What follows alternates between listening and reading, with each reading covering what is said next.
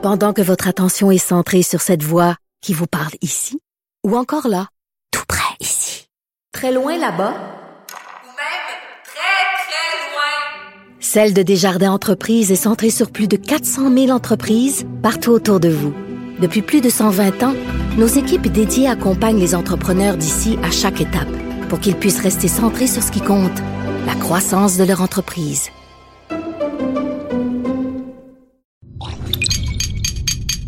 Cube Radio.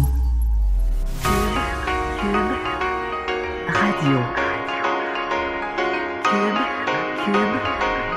Radio. Le retour de Mario Dumont. 2 heures d'info. De 15 à 17. Il provoque et remet en question. Il démystifie le vrai du faux. Mario Dumont et Vincent Dessureau. Le retour de Mario Dumont. Bonjour tout le monde, bienvenue à l'émission 11 mars, mercredi. On va passer 2 heures ensemble. Bienvenue à Cube Radio. Bonjour Vincent. Salut Mario. Alors, t'es en forme? Oui. T'as bien été hier? Oui. J'ai dit que t'étais dans une mission secrète avec l'équipe de Salut Bonjour ben, on Week-end. On peut le dire. Oui, on a le droit de le dire. Je savais pas si on pouvait le dire. Oui, on a le droit de dire, j'ai vérifié. Je suis allé faire le tricheur. Oh! Oui, ce sera difficile. Tu peux pas nous dire le résultat de ta performance? Non. Mais je peux vous dire que ce sera diffusé à la fin du mois d'avril. OK. Alors, on a eu bien du plaisir. C'est une belle émission. C'est le fun. Je sais que tu as été un des grands victorieux de cette émission. Oui, j'ai eu une des fois, j'ai fait, semble-t-il, un des... Je sais pas, top 5, top 10 montants recueillis pour ma fondation. $4,000 pour ta fondation. Ouais. Mais c'est pas dur, c'est que j'ai trouvé le tricheur une couple de fois, ce qui est payant. Et j'ai été le trichable, j'ai eu une partie plus que parfaite. Fait que là, tu ramasses tout. Là, tu ramasses l'argent de Guy Jodoin, tu ramasses l'argent des autres, tu ramasses tout, tu sais. Fait que voilà. Tu coûtes cher à la production maintenant, invité, alors on t'invite moins. On m'invite plus depuis ce temps-là.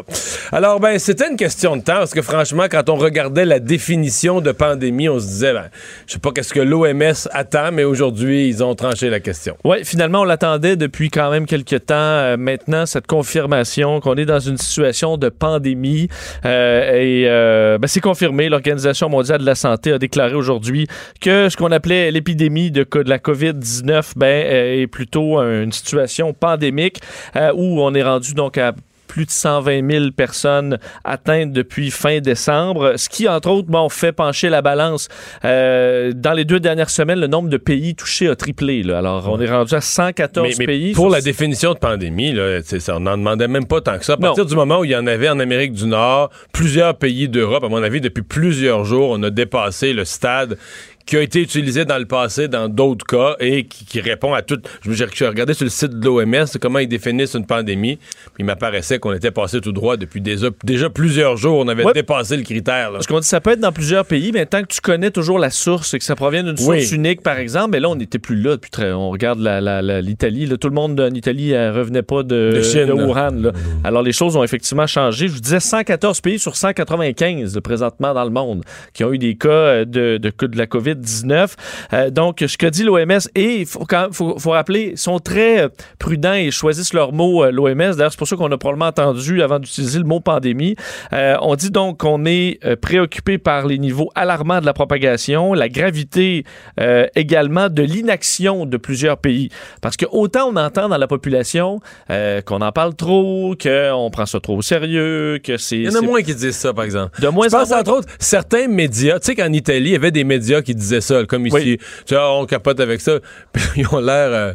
Ils ont l'air fous un peu en Italie aujourd'hui quand le pays est fermé. Oui, puis qu'il y a des morts par centaines.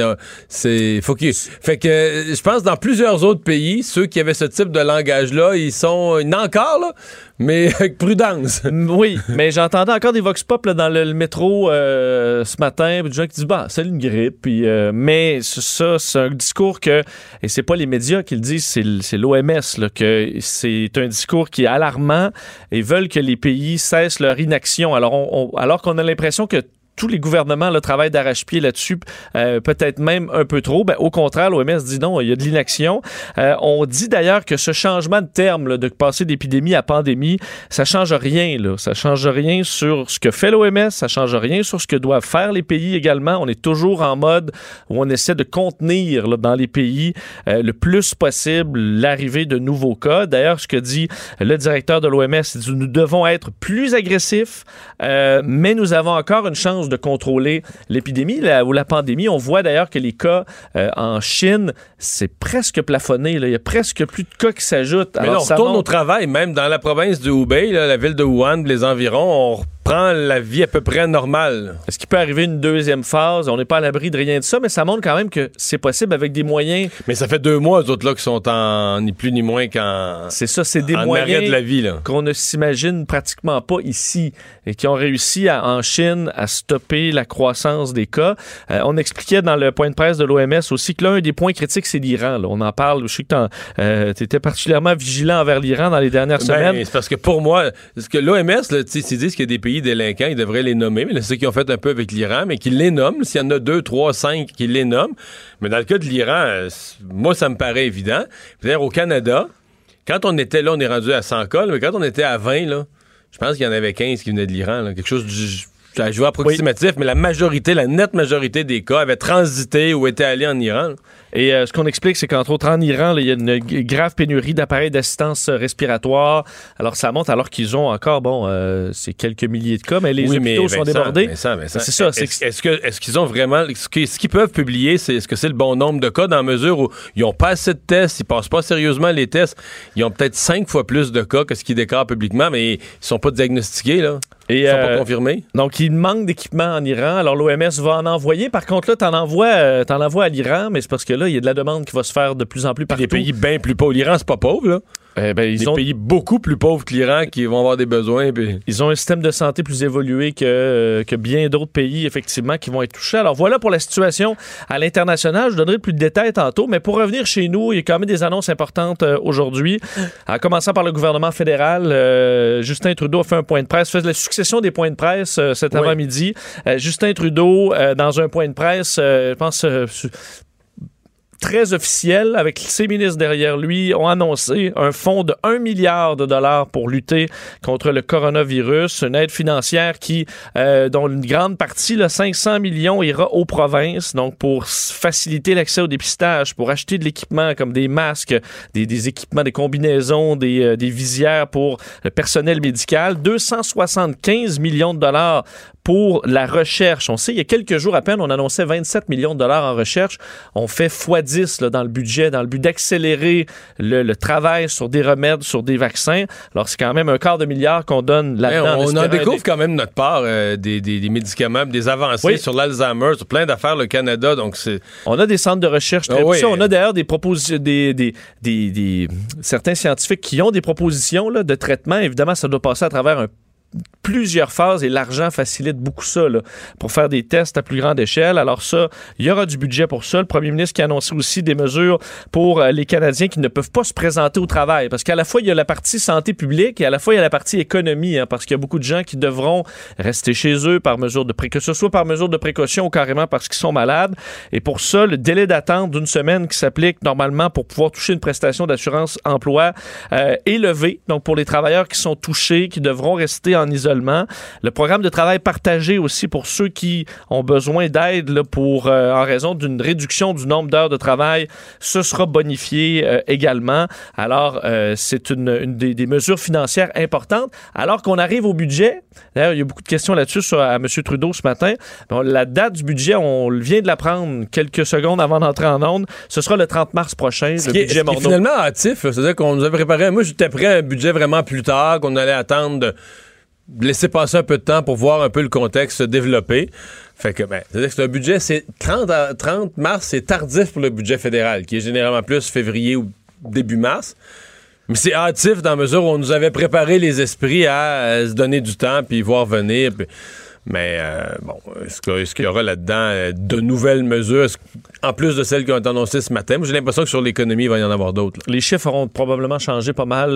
Rendu là, est-ce qu'ils seront stabilisés, par contre, à la fin mars? C'est une bonne question. Ce matin, on a également, puisque la partie financière, la partie de la frontière aussi était importante dans le point de presse ce matin.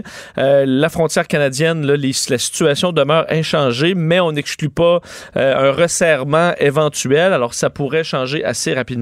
D'ailleurs, t'as pensé quoi du point de presse de Justin Trudeau en général? Écoute, j'ai trouvé que c'était... Il avait l'air de savoir ce qui s'en allait le matin. Ce qui n'est pas toujours... Si je compare, par exemple, avec ce qu'on a de récent, si je veux aller chercher une comparaison récente, les points de presse sur les blocus, où à chaque fois, tu disais... Mais c'est pas sérieux, là. Je veux dire, c'est pas où il s'en va. T'as l'impression que... Je veux dire que 15 minutes avant d'entrer en onde, d'arriver au lutrin, il était encore que ses conseillers inventaient des phrases plus ou moins vides. Là. Même la tragédie aérienne en Iran, il me semble qu'on... Ouf, c'était inégal, oui. Ouais, c'était là, il a repris ses pompes un peu. Ben, en tout cas, c'est ça qu'on peut dire, regarde, c'est plus facile quand tu peux annoncer des budgets, des mesures, mais tu sais, le ton était crédible, je vois qu'il faisait pas de théâtre, il essayait pas de trop en mettre ou de pas assez en mettre ou de jouer un rôle. Tu sais, c'était bing, bing, bang, puis voici ce qu'on fait, puis ça se tient. Non, mais j'ai trouvé que c'est une bonne réponse dans les circonstances sur ce qu'un gouvernement peut faire. Puis les mesures restent, tu sais, comme celle sur la quarantaine pour les employés, là, c'est fondamental. Vincent, il y a tellement de monde. On couvre cette nouvelle-là à peu près à chaque année, puis des fois deux fois par année, des études sur le nombre de gens, je pense à peu près 40% qui vivent d'une paye à l'autre. Oui. Des gens. Ah, mais si tu vis d'une paye à l'autre, ça veut dire que ta prochaine paye, tu en as besoin pour passer l'hypothèque, pour des comptes, peu importe. Mais si tu te rends compte que tu vas perdre 2 semaines d'ouvrage, mais t'es pas malade, là, mais au cas où, là, tu seras en quarantaine préventive, tu le diras pas, là. Tu vas cacher ta situation. Moi, j'ai pas les moyens de mettre toute ma famille dans le trouble. Tu vas faire semblant. Et là, tu vas mettre à risque tous tes... C'est pas tellement pour toi, mais tu vas mettre à risque tous tes collègues. Tu vas arriver au bureau, puis là, tu vas toucher... C'est juste un rhume, là. Ben oui, tu vas toucher au poignet de porte, tu vas toucher à la bouilloire, tu vas toucher à tout ce qu'il y a dans le bureau. Puis là, tu peux infester un bureau complet. Donc, ça, il n'y avait pas le choix, là. Donc, c'est pour ça que je dis que c'était des bonnes mesures. Je trouve que c'était des bonnes choses. D'ailleurs, il a demandé, en fait, son point, là, le message global, le gouvernement est là, mais on aura besoin des gens, on aura besoin que les gens vraiment prennent des mesures. Puis on sent souvent des gens qui ne sont pas dans les groupes à risque, qui prennent ça un peu à la légère, mais c'est surtout pas nécessairement pour protéger vous, qui allez passer à travers la maladie, mais dans le but de protéger une trop grande contamination de la population rapidement. Je veux dire, mettons là, qu'on prenne le taux mondial qui est à peu près 3%, ou le taux italien qui est à 6% de mortalité. Je dis, si tu fais le dindon, que t'es malade, que tu t'en vas dans les transports en commun, que tu transportes ta maladie, la probabilité, c'est que tu vas faire 100 malades, là, par l'effet de multiplication. Mais sur 100, là, tu viens de tuer 3 personnes ou 6 personnes, ou tu vois, prends le taux que tu veux, mais tu viens sur le grand nombre là, de 100, ben, tu vas... Tu viens engorger les urgences encore plus. De surcroît, mais il y en a qui vont y perdre la vie. Là, il faut... Bon. D'ailleurs, vous faire entendre un extrait de Justin Trudeau ce matin sur la situation actuelle. On peut l'écouter. À tous les premiers ministres provinciaux et à tous les Canadiens, notre gouvernement est là pour vous. Nous allons faire en sorte que vous ayez tout ce dont vous avez besoin. Je pense que c'est une situation sérieuse. Je pense que les Canadiens devraient être conscients de ce qu'ils peuvent faire pour aider à protéger leur famille et la santé de leurs voisins. Nous avons tous un rôle à jouer. Ah, voilà. Bon. Chez nous au Québec... Oui, le gouvernement du Québec annonce aussi ses mesures pour limiter la propagation du coronavirus. D'ailleurs, on attend un point de presse de la ministre Danielle McCann sous peu. On a... Bon, ce que la situation, selon François Legault, est encore très sérieuse. On voit que nos voisins américains, comme New York, qui est tout près, la Californie également, Washington, sont affectés. Donc, on parle plus d'une crise seulement en Chine, au dire de François Legault, qui a émis plusieurs recommandations aujourd'hui. Recommandations pour les employés du réseau de la santé de carrément annuler leur voyage professionnel. Recommandation de ne pas voyager pour des raisons personnelles non plus. Alors, vraiment une directive. Pas dans les zones à risque, puis le moins possible en général. On comprend qu'entre les lignes, c'est ça. Parce que lui, il veut pas perdre son personnel de la santé. Là, c'est la base. Hein. Exactement. Et non plus d'avoir des gens contaminés dans le milieu pendant les journées d'incubation, par exemple. Donc, cesser tous les voyages scolaires également dans les pays à risque. Isolement préventif de 14 jours pour tous les élèves qui ont visité un pays à risque. La création d'une cellule de crise gouvernementale comportant un comité économie. Alors vraiment, le Québec est sous un pied d'alerte, même si le nombre de cas est encore à 7 cas, là, donc encore très bas. À la mise à jour de 15h30, c'est souvent à cette occasion-là que Mme McCann et le Dr Arruda pourraient peut-être nous annoncer de nouveaux cas, si c'est le cas qu'il y en a. Les bourses, c'est un peu en dents de scie, mais on a l'impression... On perd 5 points, on en gagne 2, on perd 7 points. Hier, c'était une journée où on en regagnait une coupe de points. Mais là, aujourd'hui, c'est reparti en débâcle, là, au moment où M. Trump devait rassurer tout le monde. Là. Oui, on pourrait quasiment prendre cette semaine-là et la mettre le calque sur la semaine dernière, parce qu'on avait un lundi vraiment noir, comme cette semaine. Ensuite, un rebond, puis ensuite, c'était la montagne russe un peu pendant toute la semaine. Aujourd'hui, c'est vraiment dans le rouge, là. Alors, on a pratiquement perdu plus que ce qu'on avait gagné hier, au dépendamment des indices. Là. Dow Jones, on est presque à 7% de perte. Là, exactement. On était à plus que, en fait, près 6,7%. Alors, c'est des... Toronto 4. C'est des records. Le TSX également. Le TSX avait moins remonté aussi hier. Le Nasdaq, c'était moins 5%. Et le monde entier, c'était dans le rouge aujourd'hui, là, sur les marchés, un peu moins marché asiatique européen, des 0 à 2% de baisse, ce qui est quand même pas négligeable. Mais je regardais ceux qui ont perdu le plus aujourd'hui. La bourse brésilienne a perdu 10%. Et c'était 2 jours après la pire chute de leur histoire en 2 décennies, là, de 12%. Alors, il y a vraiment plusieurs endroits dans le monde où, en fait, la carte là, des marchés mondiaux est dans le rouge, alors que Donald Trump devait rassurer les marchés. Je vois plusieurs analystes qui pointent du doigt son intervention, comme quoi, ça n'a pas rassuré personne. Plusieurs entreprises qui attendent des mouvements rapides de la Maison-Blanche et c'est peut-être trop peu, trop tard, du moins pour l'instant. On a qualifié quand même que c'était la priorité du président Donald Trump. C'est ce que dit le secrétaire au Trésor aujourd'hui, mais les démocrates accusent Donald Trump de ne pas avoir de plan et qu'on devrait plutôt se tourner vers, justement, comme a fait Justin Trudeau aujourd'hui, des arrêts maladie, par exemple, pour les rendre plus facilement accessibles, accès plus aisé à l'assurance chômage aussi. Alors, il y a des tensions, alors que Donald Trump souhaite une entente bipartite avec les démocrates pour stimuler l'économie. Et là, les deux partis semblent avoir des visions assez opposées, alors que 16% des entreprises américaines ont déjà des prévisions en baisse là, de leur chiffre d'affaires. Évidemment, c'est un chiffre qui devrait monter encore pas mal. L'état actuel des choses, là, ouais. Ce bateau de croisière qui a accosté à Auckland, faire débarquer des passagers après quelques jours en quarantaine, le Grand Princess, ils sont rapatriés à Trenton, nos Canadiens, mais là, on sait maintenant, il y en a un qui est vraiment atteint. Là. Oui, parce que dans les 228 ressortissants canadiens qui ont pu prendre l'avion analysé par Ottawa, on ne devait pas avoir de symptômes, hein, parce que l'objectif n'est pas de transporter des gens malades au pays, mais évidemment, il y a une période d'incubation, hein, et finalement, une fois à Trenton, un de ces passagers qui a passé plusieurs jours, on sait, là, sur cette croisière du Grand Princess en Californie, a finalement développé des symptômes. On a fait des tests pour lui, donc pendant la quarantaine de 14 jours, et finalement, ça s'est confirmé qu'il était bel et bien atteint de la COVID-19. Alors, heureusement, on est en isolement, ça sert à ça, là, la quarantaine de 14 jours. Alors, en tant de sécurité, on l'a même isolé dans un secteur particulier de l'établissement, mais ça montre que ces opérations-là ne sont pas faites pour rien. Il y a Air Canada là, qui essaie depuis quelques jours, compagnie de croisière, compagnie aérienne, on essaie de faire sonner les téléphones, j'ai l'impression, en disant aux gens, écoutez, là, même si vous pensez que c'est à risque, là, on vous donne toutes sortes de souplesses pour pas que vous perdiez votre argent. C'est ça, des souplesses qui semblent être des cadeaux pour nous, mais c'est pas pour nous, là. C'est parce qu'Air Canada... leur faux pour faire sonner le téléphone. Exactement. Dans le but de rassurer les gens qu'ils continuent à acheter des billets chez eux. Air Canada qui assouplit de nouveau ses règles pour les frais de modification. Donc, pour les billets achetés entre le 4 mars et la fin mars, c'est que les voyageurs pourront désormais modifier leur vol sans frais jusqu'à 24 heures avant le départ. Puis ça, c'est des frais exorbitants, là. Oui. Moi, j'avais déjà fait modifier, parce que j'avais eu un événement, j'avais fait modifier un billet, mettons, qui m'avait coûté 500 $. J'allais aux États-Unis, j'allais pas loin. Puis le frais de modification de 450. J'ai payé mon billet 2 fois. C'est du...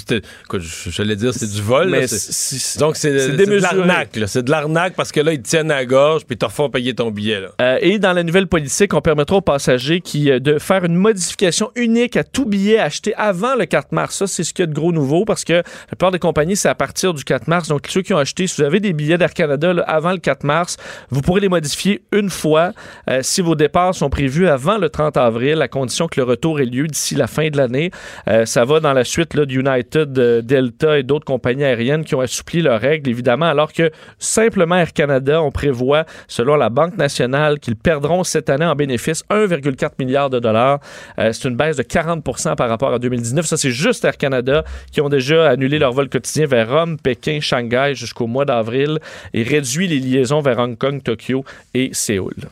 Et finalement, l'Italie qui donne des directives dans ce qu'on craignait, un peu le triage des patients, parce que quand ça déborde trop, il faut choisir. Oui, merci à notre collègue, notre chercheuse Alexandre, qui est tombée sur ce document de la Société italienne des anesthésiologistes, qui a émis dans les derniers jours ses recommandations sur comment les anesthésiologistes et ceux qui sont dans la réanimation, là, donc vraiment dans des situations de vie ou de mort pour des patients intubés, par exemple, comment on gère le trop-plein de cas. Et le texte, honnêtement, pour ceux qui se disent « Ah, c'est les médias qui en mettent », le texte le plus effrayant que j'ai lu, là, c'est le texte officiel. Donc, on s'envoie entre anesthésiologistes présentement en Italie. On leur donne leur soutien, là, mais on explique on dit « Dans un moment aussi dramatique que celui que nous traversons à cause du COVID-19, nous offrons un soutien professionnel et scientifique faisant autorité à ceux qui sont encore contraints par des événements quotidiens à prendre des décisions difficiles et douloureuses. » Alors, on donne des consignes sur qui choisir, qui va vivre et qui va mourir, entre autres en y allant pour la plus grande espérance de vie, en demandant entre autres... Ça donne froid dans le dos un peu, là. En demandant... On n'est pas habitué à l'idée qu'on soigne plus tout le monde, là. Non. Je sais que c'était comme ça dans les guerres, là, que la médecine de guerre, c'était exactement ça, les règles. Mais ça, tu sais, dans la fameuse grippe, c'est comme la grippe. Dans la grippe, là, à l'Italie, on choisit pas... qui on intube et on soigne tout le monde. Ça montre bien, je trouve, ce texte-là, la différence. D'ailleurs, on explique que, oui, on confie au bon sens, à la sensibilité et à l'expérience de chaque anesthésiste, réanimateur, mais on veut les aider dans leur processus décisionnel, surtout pour réduire l'anxiété, le stress et le sentiment de solitude que vivent ces médecins-là qui doivent envoyer à la mort certains de leurs patients. Vincent, hier, dans le budget du Québec, il y avait une mesure pour aider les parents d'enfants qui sont autistes ou qui ont des déficiences intellectuelles ou peu importe et qui deviennent majeurs. Une problématique à laquelle les gens avaient été sensibilisés, entre autres par cette série Autistes bientôt majeurs qui avait été produite par Charles Lafortune, entre autres.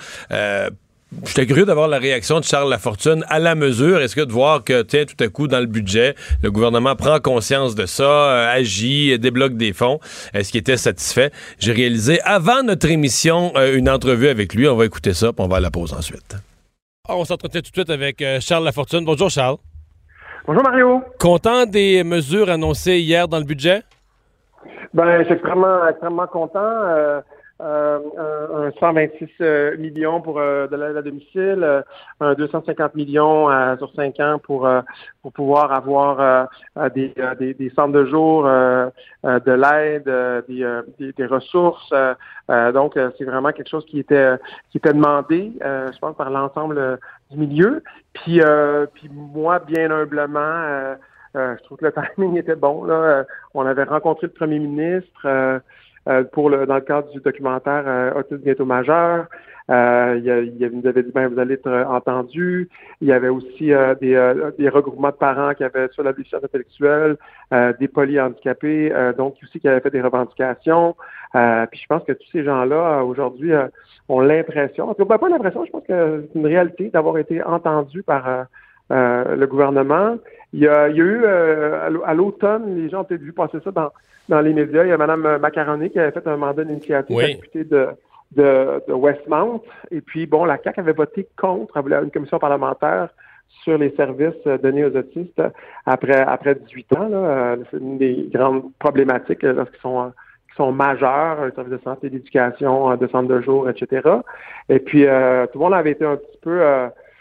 refroidi par ça. Moi, j'avais reçu beaucoup de courriels me disant, est-ce que le premier ministre a des larmes de crocodile? Est-ce qu'il va vraiment s'en occuper? Ou dans le fond, c'est juste pour bien paraître? Puis, je dois dire que je remets à César. Est-ce que ça va être assez? Parce que j'ai quand même un peu l'expérience. C'est quand tu arrives dans le budget, tu sais, le montant, quand on dit, mettons, là, pour les enfants qui deviennent majeurs, comme les autistes devenant majeurs, 126 millions. Le montant a l'air gigantesque. Mais après ça, il faut que tu divises. C'est sur 5 ans. Là, oups, on est déjà à 25 millions par année. Puis une fois que tu leur divises par chacune des régions, tu sais, tu divises plusieurs fois. Puis finalement, tu dis, oui, c'est des sommes importantes. mais pas autant que l'œil du public, disons, peut avoir l'impression au premier regard. Là, est-ce que ça va être assez? Ben, c'est sûr que c'est jamais assez, malheureusement. Il y a des gens qui nous écoutent qui vont dire ben, c'est quand même 126 millions. Et je pense que tu viens exactement de faire la preuve mathématique. Et quand on le divise, à la fin, on s'aperçoit que c'est pas nécessairement énorme. Mais je pense que c'est un pas vers l'avant. On peut pas être contre la vertu. C'est important. C'est plus qu'aucun autre gouvernement avait fait spécifiquement pour cette clientèle-là. Et puis je salue aussi le fait qu'on a fait une quelque chose qui est global, parce que les services vont quand même se recouper. Qui est en autisme, les problématiques sont différentes, mais il y a quand même des effets qui sont communs sur les parents qui peuvent pas aller travailler, qu'un des deux doit abandonner son emploi pour revenir à la maison, parce que financièrement, payer quelqu'un pour s'occuper de ton enfant à la journée longue, c'est vraiment pas évident.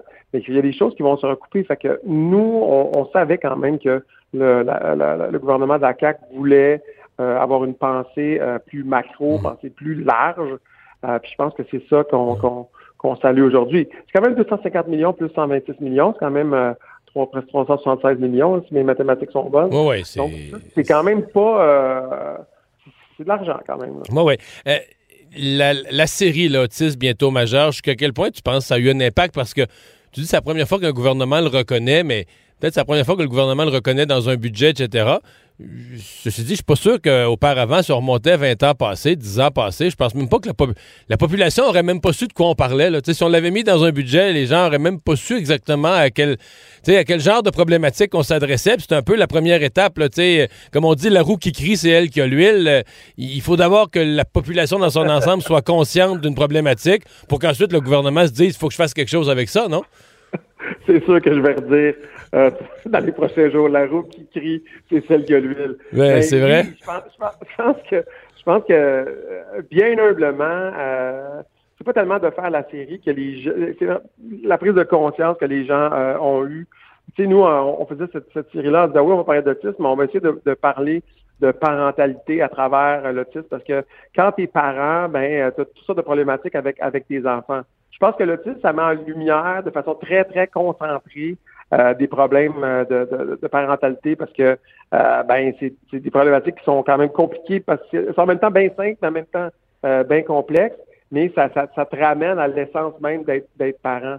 Les gens qui ont suivi la série, ils ont eu cette prise de conscience-là, ou de savoir, puis d'être touché par ça, puis de peut-être pas avoir la même attitude quand un autiste, quelqu'un qui a une déficience intellectuelle, travaille dans une épicerie, mais t'as rien d'emballé, qui prend un peu plus son temps. Mais maintenant, il y a plein de gens qui m'ont réécrit, m'ont dit « Ah, j'aurais pris les nerfs, j'aurais été impatient. » Puis, à cause de la série, j'ai fait « Ah oui, OK, c'est ça.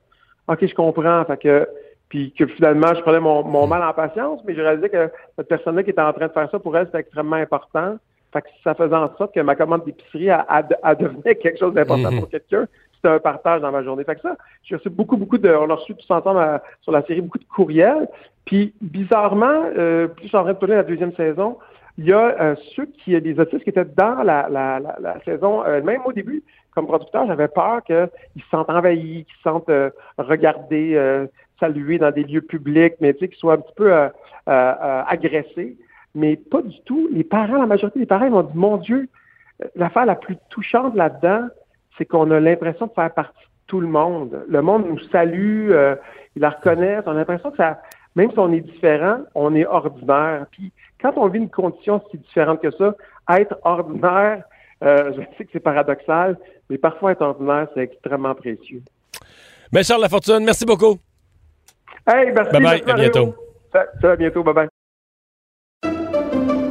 Pendant que votre attention est centrée sur cette voix qui vous parle ici, ou encore là, tout près ici, très loin là-bas, ou même très, très loin. Celle de Desjardins Entreprises est centrée sur plus de 400 000 entreprises partout autour de vous.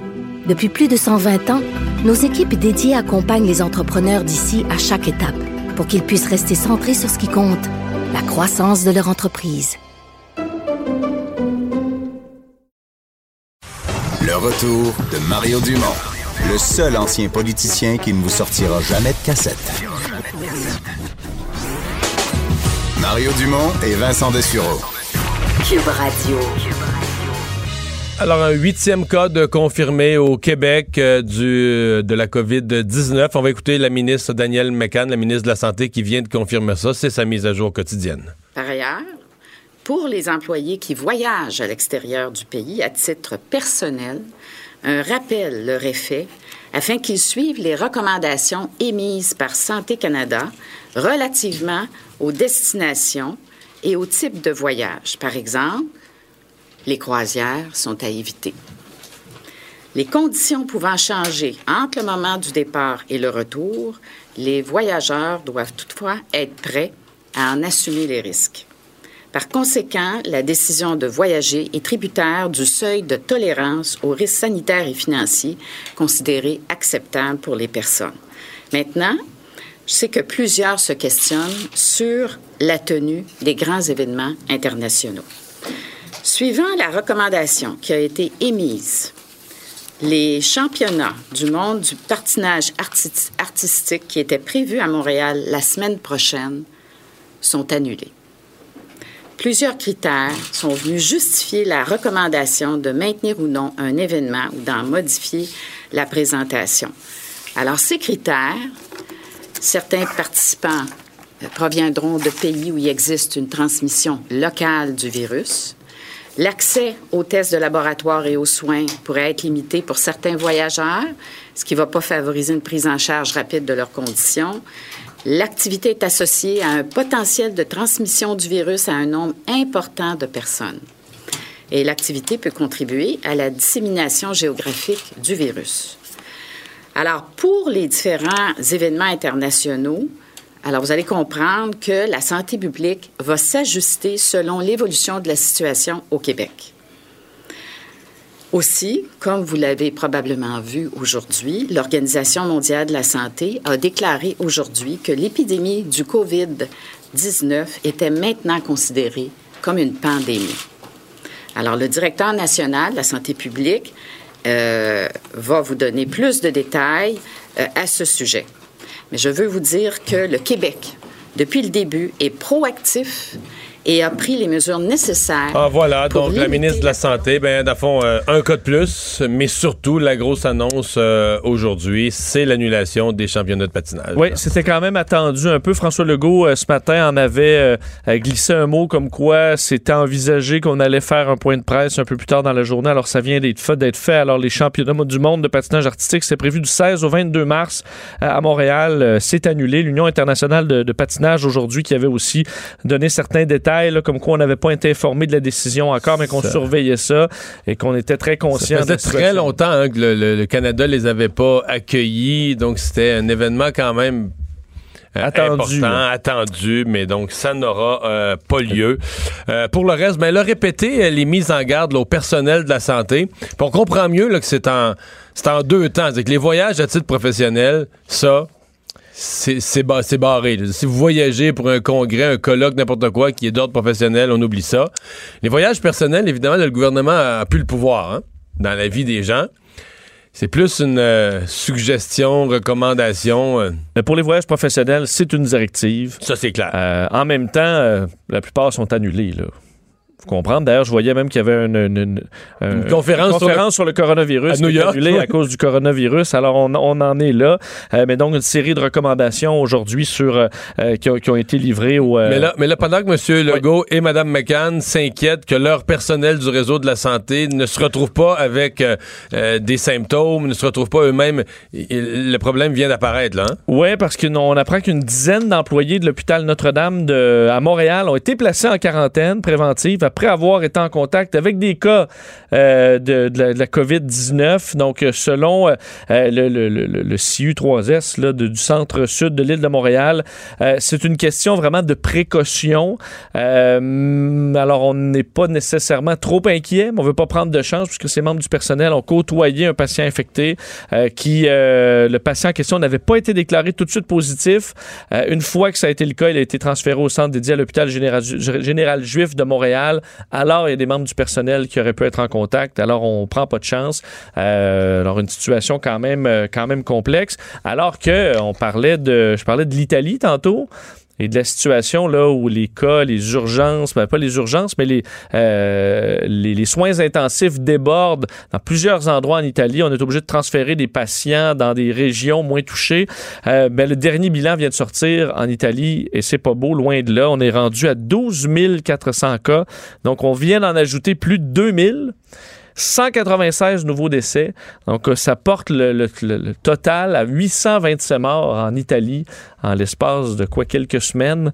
Vraiment une situation qui ne semble pas plafonner là, en Italie, loin de là. Non. Et le taux de décès qui demeure toujours anormalement 827 élevé, sur 12 400. Oui, non, d'abord, on est même un petit peu, il a même monté un petit peu, on n'est plus à 6, on s'approche du 7 %. D'ailleurs, dans les documents que je te lisais tantôt, là, des autorités en matière de santé en Italie, on se questionnait, là, on ne comprend pas exactement pourquoi il y a tant de variations, puis on donnait dans les documents les taux de mortalité en Chine, dans différents pays d'Europe aussi, et on disait on doit s'attendre à une disparité encore là, comme ça, dépendamment des systèmes de santé, de l'évolution du virus, mais on ne comprend pas exactement encore pourquoi c'est si différent d'un pays à l'autre, le taux de mortalité.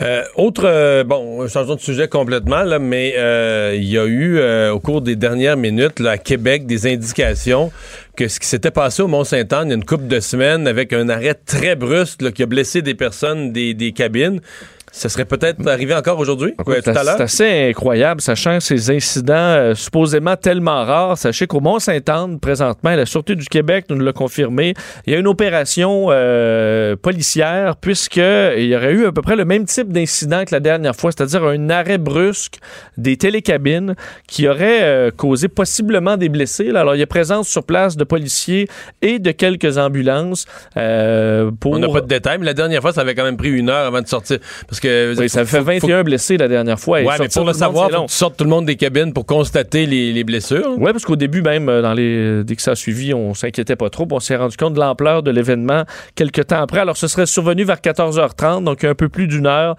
où les télécabines se seraient une nouvelle fois arrêtées trop brusquement. Et certaines personnes qui, évidemment, sont pas attachées dans les télécabines, revolent d'un côté comme de l'autre et peuvent facilement se blesser. Alors, c'est une situation similaire qui force quand même à se questionner, là. Parce que... Mais là, deux fois...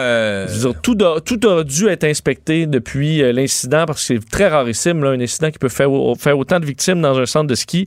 Alors, qu'est-ce qui s'est passé pour que ça se reproduise? C'est assez particulier. C'est un petit peu... le Journal de Québec confirme... peu de détails, mais l'événement fait plusieurs blessés. Okay. Le Journal de Québec, c'est une manchette qui est sortie il y a une minute, fait plusieurs blessés. Le nombre de blessés et la gravité des blessures sont toujours inconnus, mais on utilise l'expression « plusieurs blessés », donc ce sera à suivre. Ce matin, dans une école de Laval, en fait, à l'arrivée des élèves, ou juste avant l'arrivée des élèves, de tous les élèves, intoxication au monoxyde de carbone. Oui, et c'est des événements toujours qu'on prend extrêmement au sérieux, hein, qui inquiètent assurément tout le monde dans le personnel, les enfants et leurs parents. Une école secondaire de Laval, complètement évacuée. 21 personnes, dont 19 élèves, transportés à l'hôpital ce matin en raison de la présence de monoxyde de carbone à l'intérieur de l'école. Vers 8h30, donc l'école l'Odyssée des jeunes, c'est donc à Laval, sur la rue Cyril-Delage. 900 étudiants qui s'y trouvent et une odeur donc qui porte à s'inquiéter. On appelle donc les pompiers à la suite de cette découverte-là. On contacte les services d'urgence qui se présentent. On fait des tests pour se rendre compte que effectivement, il y a présence de monoxyde de carbone à un niveau entre faible et moyen. Ce qui serait...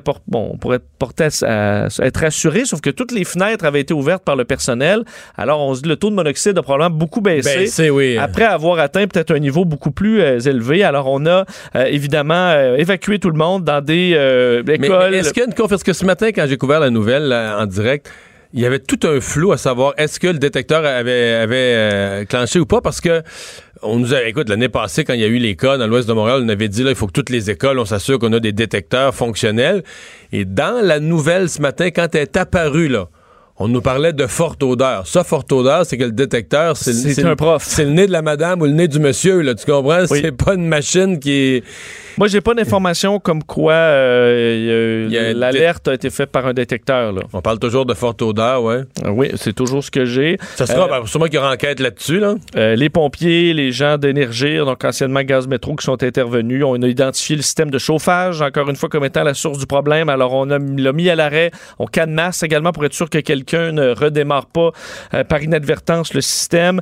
Certains, donc, jeunes présentaient des symptômes s'apparentant à une intoxication au monoxyde de carbone, transportés à l'hôpital, mais leur état n'inspirait aucune crainte, selon les autorités, selon les gens d'urgence santé. Alors, on a testé le niveau de monoxyde à l'intérieur de l'école et vers 11h30, les élèves ont pu réintégrer leur classe, évidemment sans redémarrer ce système de chauffage.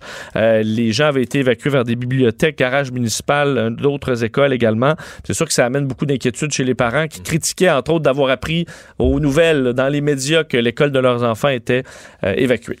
Ouais. Mais ça, je sais que les gens ont souvent ce réflexe-là, là, mais tu sais, rejoindre, mettons, des centaines de parents, là, ça prend un certain temps. Et les médias, je veux dire, à LCN, on fait du direct. Là, ouais. C'est vraiment rapide. Là, nos gens sont connectés directement avec les services de police, savent ce qui requiert une intervention. Comme au Mont-Saint-Anne, là, dès que les services d'urgence sont tous appelés, là, je veux dire, dans 5 minutes après, les médias le savent, ont des contacts, ont des informations préliminaires, on les sort tout de suite en ondes. Appeler 900 par an, là, ça prend pas... ça prend plus de temps que pour un réseau de nouvelles de se mettre là-dessus. Ben oui, c'est sûr qu'en 1975... quand les nouvelles arrivaient à 6 heures le soir, c'était les nouvelles, le cumulatif de toutes les nouvelles de la journée. Effectivement, là, si quelque chose est arrivé à 10 heures le matin, les parents l'avaient su avant que ça sorte aux nouvelles. Mais là, dans les chaînes d'information en continu, radio, télé, des gens qui font de la nouvelle à journée longue, qui ont des journalistes sur le terrain, en contact avec les services policiers et tout ça, c'est pas rare là, que il faut pas non plus en formaliser outre mesure, comme quoi ça se peut que l'institution, dans certains cas, on a vu des institutions qui avertissaient personne, qui étaient... Mais... surtout que là, ça n'aide pas nécessairement de voir plein de parents arriver en panique nécessairement. Donc, c'est pas urgence. Ça sauvera personne. Là. Non. On comprend.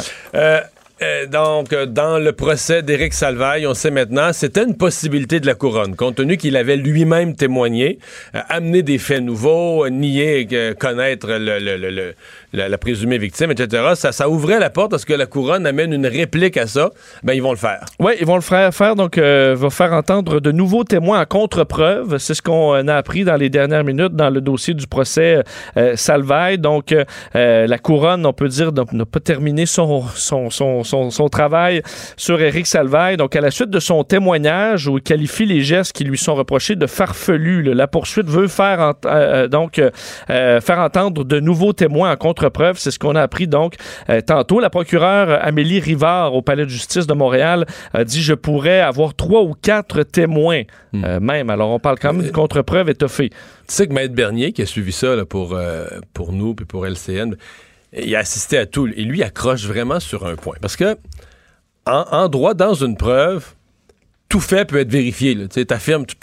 Toute affirmation devient une espèce de fait. Là, et tout fait peut être vérifié. Parce que c'est le but de la justice, c'est de vérifier tous les faits. Donc, à partir du moment où Éric Salvaille, il accroche sur la phrase d'Éric Salvaille, ou les phrases où il a dit, là, voyons, les gens qui me connaissent savent bien que... tu sais que je ferais jamais ça, des agressions, mais je sais pas toutes les fois. Mais tu sais, quand tu commences ta phrase par les gens qui me connaissent savent bien que... que je suis pas de même, admettons. Ça veut dire, toi, t'arrives avec une espèce de fait là, que t'amènes, toi, en preuve, qui est réputationnel. Donc là, t'ouvres toute grande la porte à ce que ce soit vérifié, là. À ce que la couronne dise, attends, on va l'en questionner, des gens qui te connaissent, pour voir si c'est vrai. Si c'est vraiment... Une porte qui n'aurait pas été ouverte de la même façon si lui ne l'avait pas ouverte. Non, c'était pas dans le décor, ça. C'est lui qui a ouvert cette porte-là, probablement sans s'en rendre compte en disant... Parce que, tu sais, quand on jase, on nous dit, voyons, là, les gens qui me connaissent, ça... Mais là, en cours, on jase pas, là. En cours, tu l'énonces, là. Les gens qui me connaissent savent que... toi, c'était de l'autre partie, tu dis, on va aller questionner des gens qui te connaissent pour savoir est-ce que Éric, c'est vraiment le genre de gars qui ferait jamais telle chose, qui oserait jamais dire ça, qui serait jamais déplacé. Ouais. Et ça, on peut s'attendre à ce qu'il y ait quelques gens intéressés, là. Mais ça, c'est le genre de choses que la couronne pourrait amener pour dire, écoutez, là, L'accusé nous a dit que si les gens qui le connaissaient, voici ce qu'ils penseraient, là. Puis nous, on a vérifié, puis c'est pas exactement ça, histoire de défaire un peu la crédibilité de son témoignage. Enfin, ce sera à suivre. Voilà la pause, au retour, culture et sport. Pendant que votre attention est centrée sur cette voix qui vous parle ici, ou encore là, tout près ici, très loin là-bas, celle de Desjardins Entreprises est centrée sur plus de 400 000 entreprises partout autour de vous. Depuis plus de 120 ans, nos équipes dédiées accompagnent les entrepreneurs d'ici à chaque étape pour qu'ils puissent rester centrés sur ce qui compte, la croissance de leur entreprise.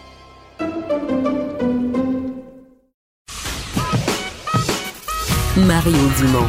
Il s'intéresse aux vraies préoccupations des Québécois. La santé, la politique, l'économie.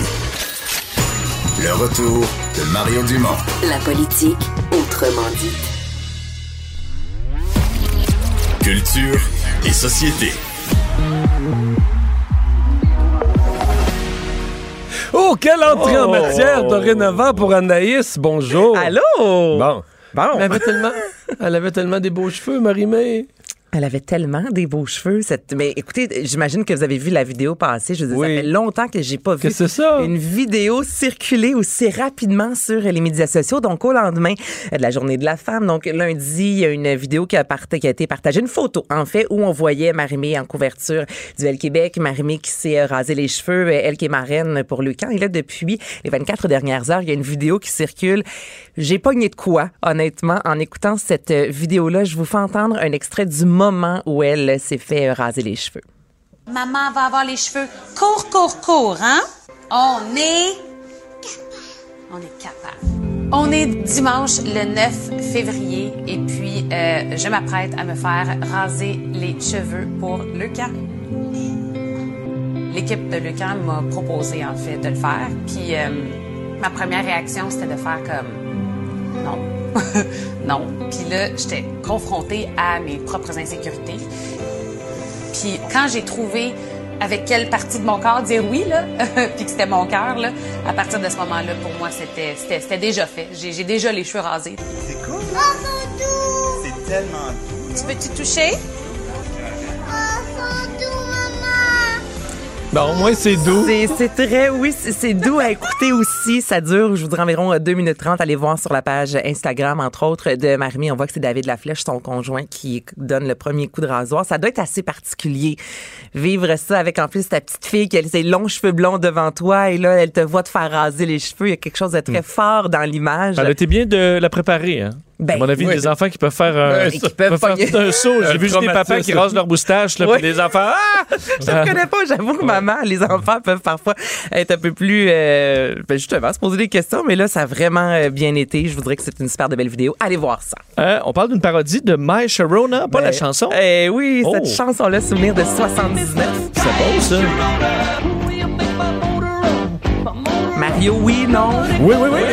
C'est juste de voir, c'est parce que c'est pas sorti en février dernier. Non, c'est... Pourquoi quelqu'un serait... Ça a combien d'années, cette chanson-là? Ben, c'est en 79. 79 la pièce pourquoi quelqu'un pense à faire une parodie là? Parce que My Sharona...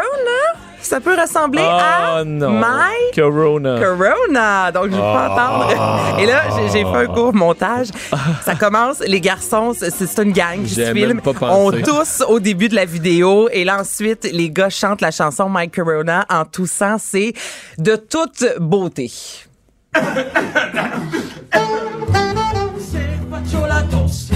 In pubblico mi sento un criminale per sto virus corona. Fa una sorta d'Amazon e io serve la macchina per sto virus corona. Questa situazione non funziona, basta fare un pochino d'attenzione. Niente panico, stiamo tranquilli. Dai.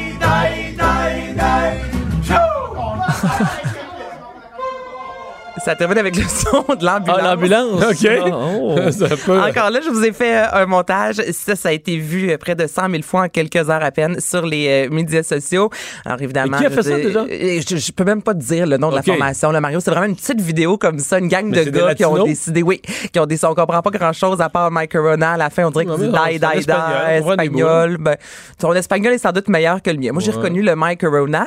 Et je voulais en parler parce que Métro-Métro a enfin envoyé un communiqué de presse, on se posait la question, est-ce que le festival aura lieu ou non? C'est un des premiers au Québec. Parce que Coachella n'aura pas lieu. Coachella n'aura pas lieu. Reporté à l'automne. Reporté à l'automne prochain, soit en octobre. South by Southwest, on en a parlé. Je veux dire, le nombre de festivals un peu partout à travers le monde qui sont reportés. Là, au Québec, on parle maintenant vraiment de pandémie mondiale. Et là, aujourd'hui, on a reçu un communiqué de presse disant que pour l'instant, le festival Métro-Métro aura toujours lieu à la mi-mai. Et évidemment, la situation est à suivre. Donc, ça pourrait changer. Il est tôt, là, à 2 mois d'écart.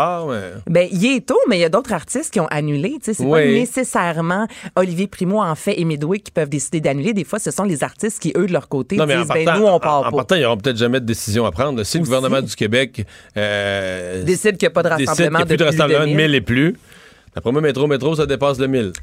Oui, l'an passé, c'était beaucoup plus que 1000. Mais pour l'instant, si vous avez vos billets, sachez que c'est encore valide et que ça aura lieu. Retour pour Yann Perreau. Un beau retour. Son dernier album date quand même de 2016, Le Fantastique Désastre. À l'époque, on parlait quand même de 6 nominations à la disque, autant comme interprète, auteur, compositeur et metteur en scène. Et là, je vous fais entendre le premier extrait. Je trouve ça bon. Ça sonne été. Voici Goûter le temps. C'est le temps de se planter les pieds. Goutte après goutte après. Goutte après goutte après. Ça sonne Yann Perreau, un petit riff. Oui. J'aime ça. C'est bon. Et voilà, donc ça a été annoncé ce matin. Là, la chanson est disponible sur les plateformes de streaming. Il sera au Théâtre Corona le 27 novembre prochain. Allez faire un tour sur Yann Corona. Hein? Pas pire! Ah. Penses-tu que le théâtre va changer de nom? Tu penses que c'est de là que le virus est parti? C'est peut-être pas la bière, c'est peut-être... Imagine-toi si tu prends une Corona au théâtre. Faudrait pas que les Américains sachent qu'à Montréal... Ils lavent les tapis une fois pour toutes. Je voudrais pas que les Américains sachent qu'à Montréal, on a un théâtre qui s'appelle comme ça. Corona. Bon, alors une belle tournée pour Yann Perreau. Et c'est un beau retour pour son 6e album studio. Du rap québécois, là, je crois que c'est pas à l'OMS, mais c'est bien à l'OSM. L'OSM. J'ai-tu écrit OMS? Non, c'est l'OSM.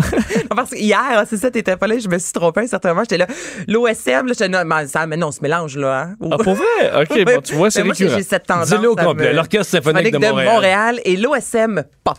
Alors, je vous rappelle que le mois prochain, IAM débarque à la Maison Symphonique. On va jumeler l'Orchestre symphonique avec ce groupe de rap qui va interpréter L'école du micro d'argent paru en 1997 avec ce gros hit Petit Frère.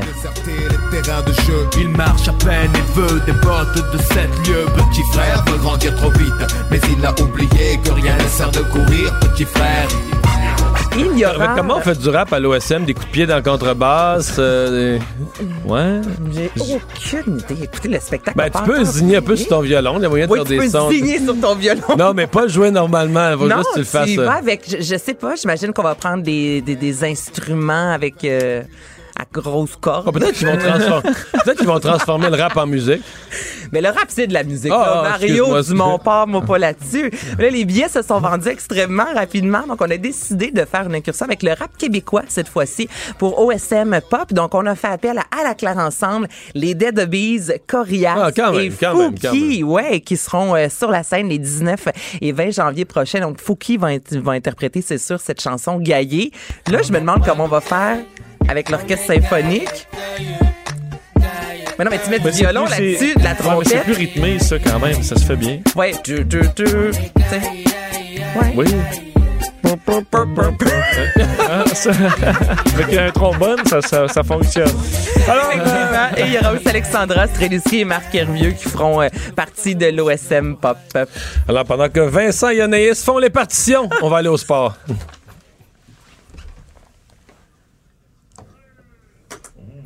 Le retour de Mario Dumont, le seul ancien politicien qui ne vous sortira jamais de cassette.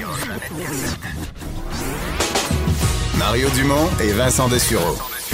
Cube Radio.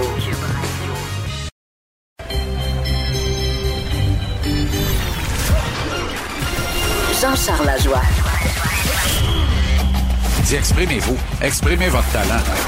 Ça passe le test. Magnifique. Jean-Charles Lajoie. Bonjour Jean-Charles. Allô Mario, allô Odès. Ça n'a pas bien été hier soir à Montréal là, dans le sport. Non.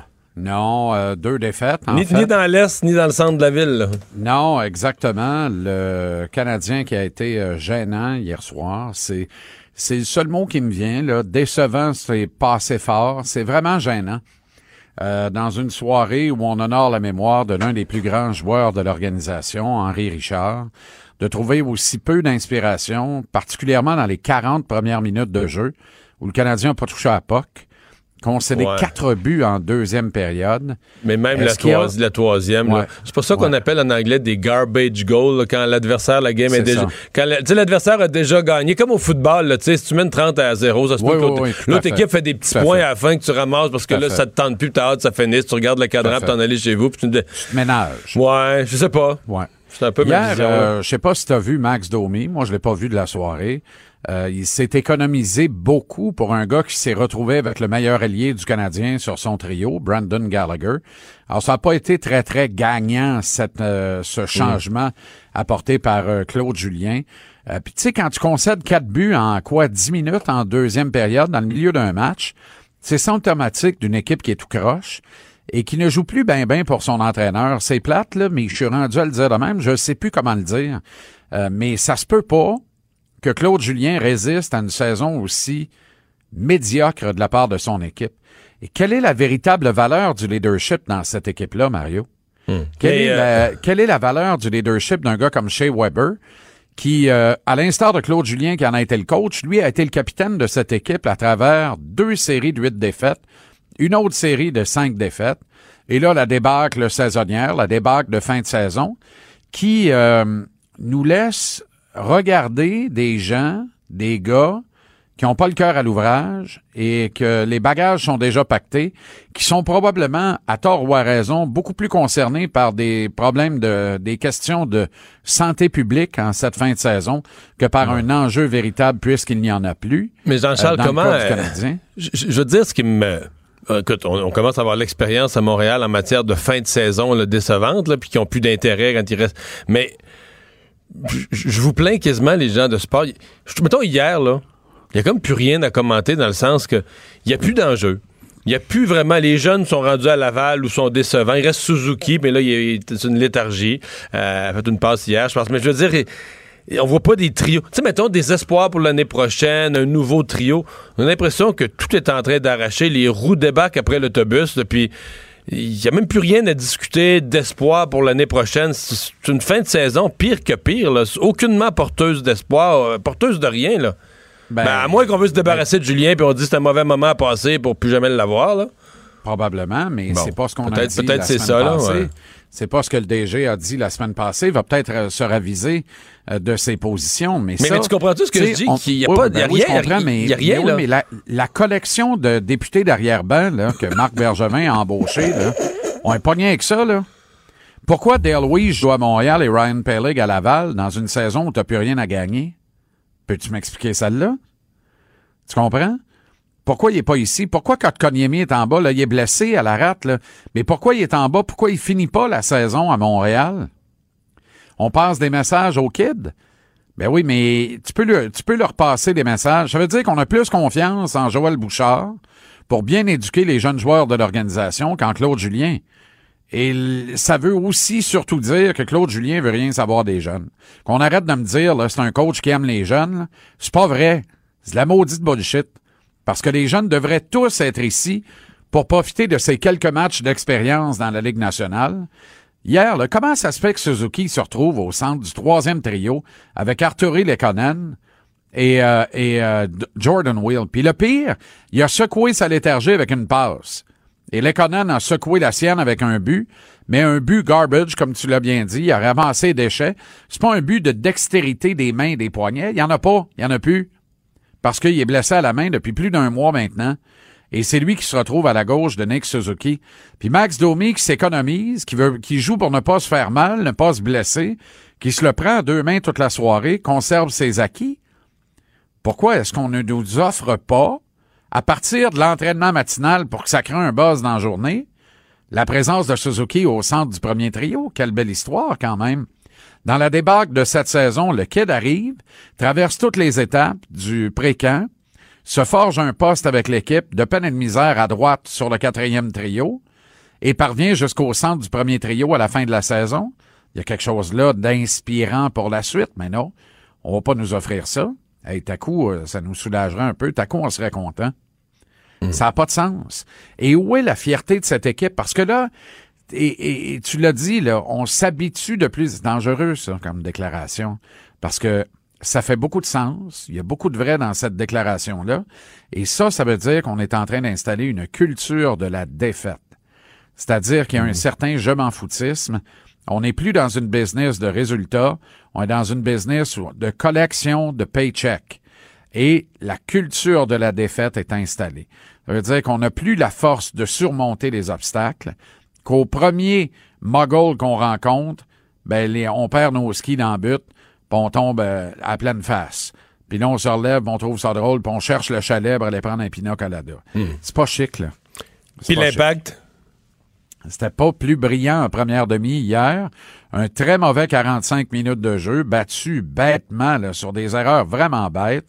Où on a été attaqué en plein centre, drillé par des attaques marteaux d'un club hondurien qui est pesant, qui est gros, qui joue gros, qui est intimidant, qui brase la soupe. On n'a pas été capable de trouver les réponses à ça. Mais coach Henry, lui, a trouvé le discours à la mi-temps parce que l'équipe est sortie inspirée et enflammée en deuxième demi. Un but d'anthologie de Saphir Taider. Mais là, l'usure ayant fait son œuvre, il a fallu retirer Kyoto et Oruti, remplacés par Jackson Hamel et Balou.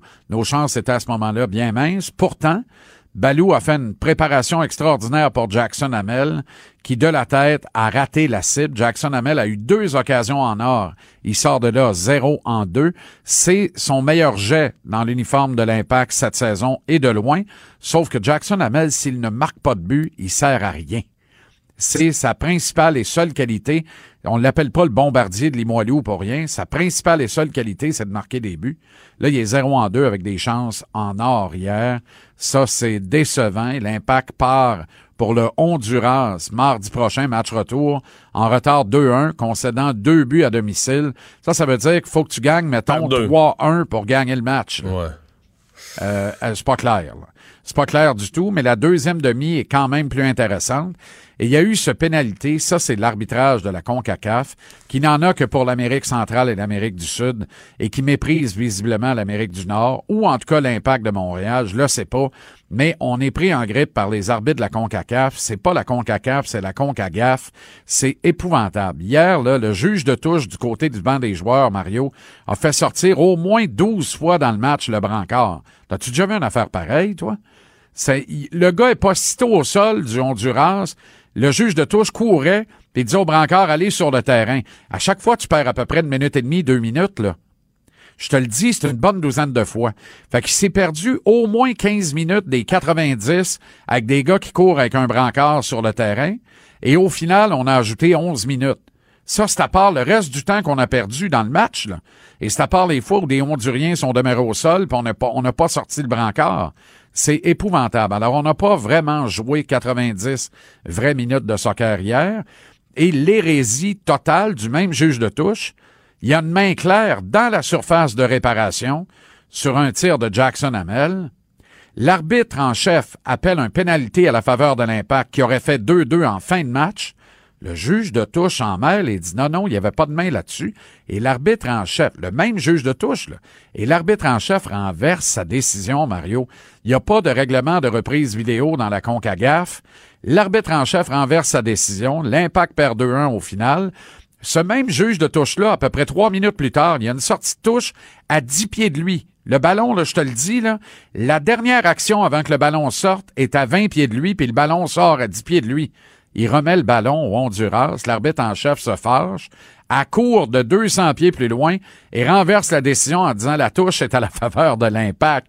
S'il n'est pas capable de voir que le dernier qui a touché au ballon avant qu'il sorte à 10 pieds de lui, c'est un Hondurien, comment il a pu voir à 200 pieds de l'action avec 3 joueurs dans son champ de vision clair, selon une reprise photo-finish de la télévision qui nous a été offerte, comment il a pu voir qu'il n'y avait pas de main alors qu'il y en avait une dans la surface de réparation? C'est une hérésie, c'est une honte. Honnêtement, là, ça aussi, c'est gênant. Puis, tu sais, il y a de l'argent impliqué là-dedans, Mario, là.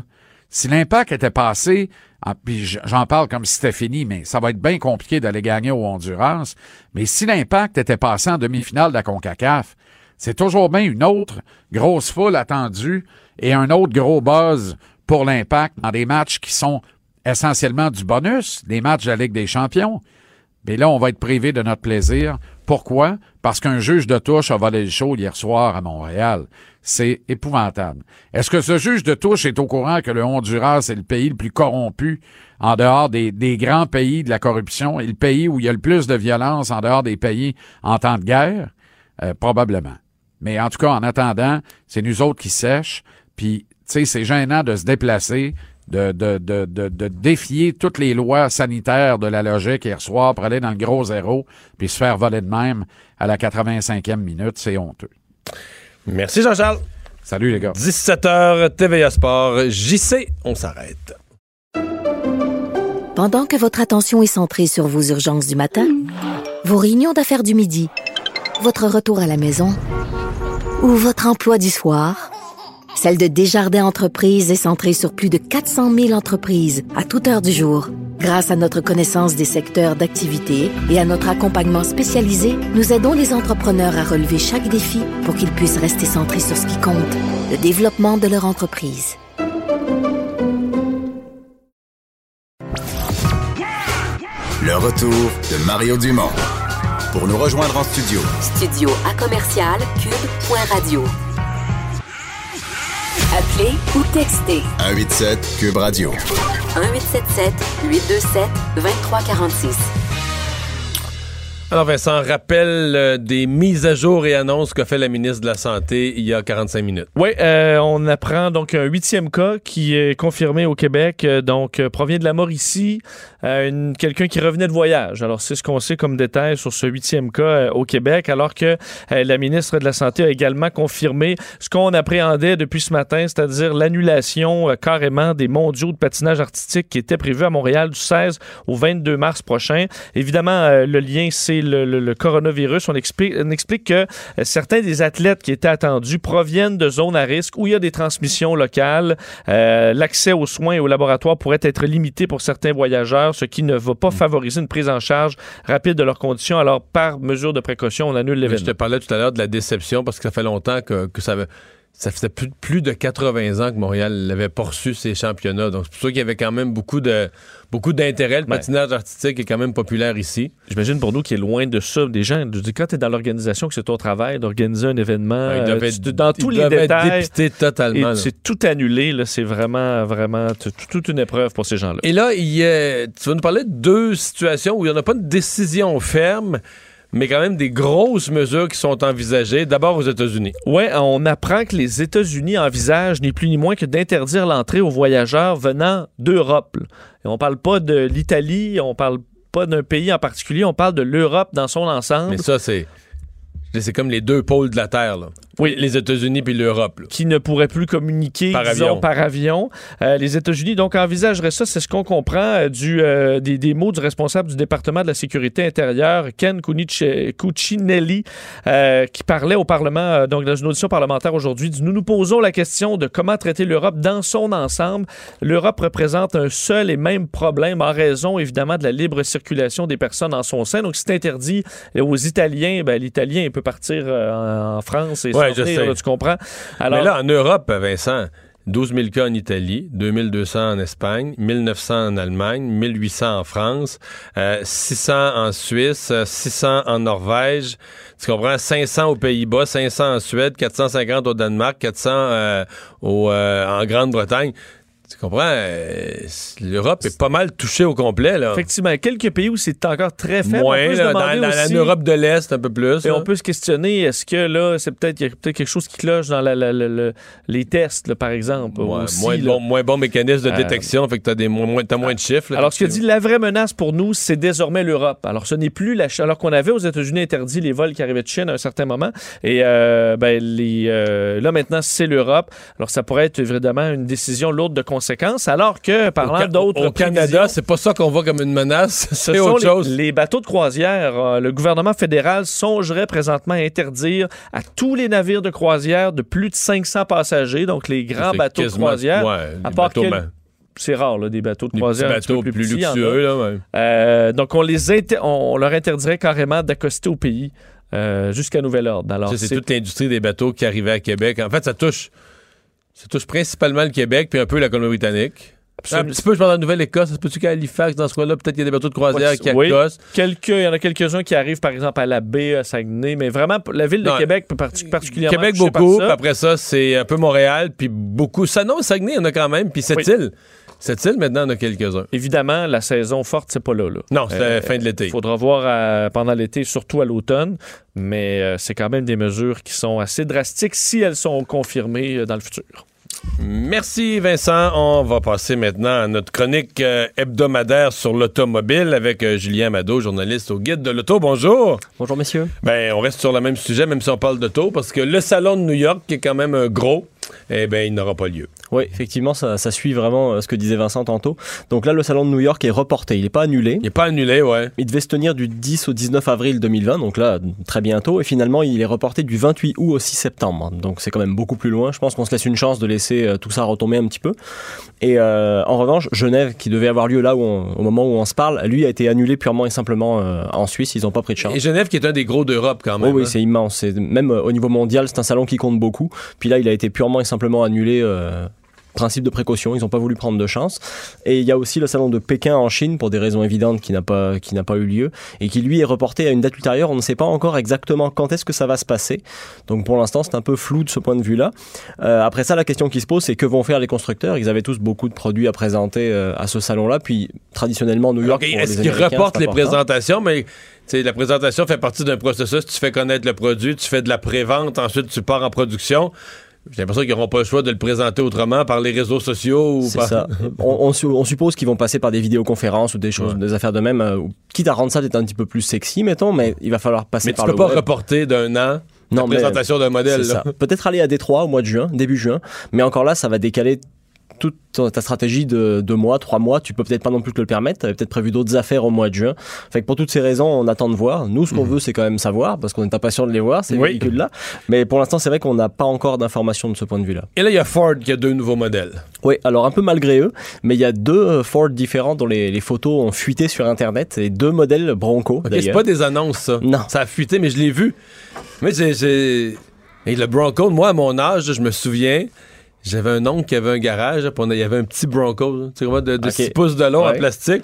Mais c'était mythique, le Ford Bronco à l'époque, début des années 70, milieu des années 70. Oui, bien sûr. Mais pour l'anecdote, d'ailleurs, c'est drôle que tu en parles, mais il y a un pilote québécois très célèbre qui était fan du Bronco, c'était Gilles Villeneuve. Ah ouais? Oui, il en possédait un modifié, et paraît-il qu'il l'appréciait beaucoup. Fait que, mais là, ce modèle-là, le Bronco a disparu au milieu des années 90 parce qu'il y avait moins de tendance pour ces véhicules-là dans ce temps-là. Puis là, avec toute la vague de nostalgie autour de ces autos-là, puis le fait que Jeep avec son Wrangler vend beaucoup de ces véhicules-là, particulièrement au Québec d'ailleurs, très populaire au Québec le Wrangler.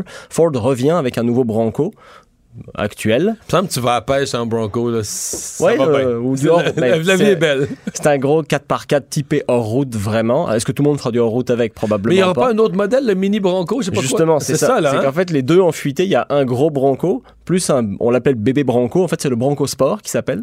Et donc, en fait, il y a ces 2 modèles-là qui ont fuité. Lui, il va être un peu plus vil. Oui, c'est supposé être basé sur un Ford Escape, donc un VUS compact classique. Il sera moins typé hors-route. Il ressemble un peu. C'est vrai que les mauvaises langues disent qu'il ressemble à un Land Rover Defender, un peu carré, un peu similaire. C'est vrai qu'il ressemble un petit peu. Mais en tout cas, on a vu ces 2 véhicules-là. Donc le gros Bronco plus typé hors route. Et en plus, la version qu'on a vue a l'air très typée hors route, avec un toit souple, avec des pneus hors route aussi, beaucoup d'affaires très typées.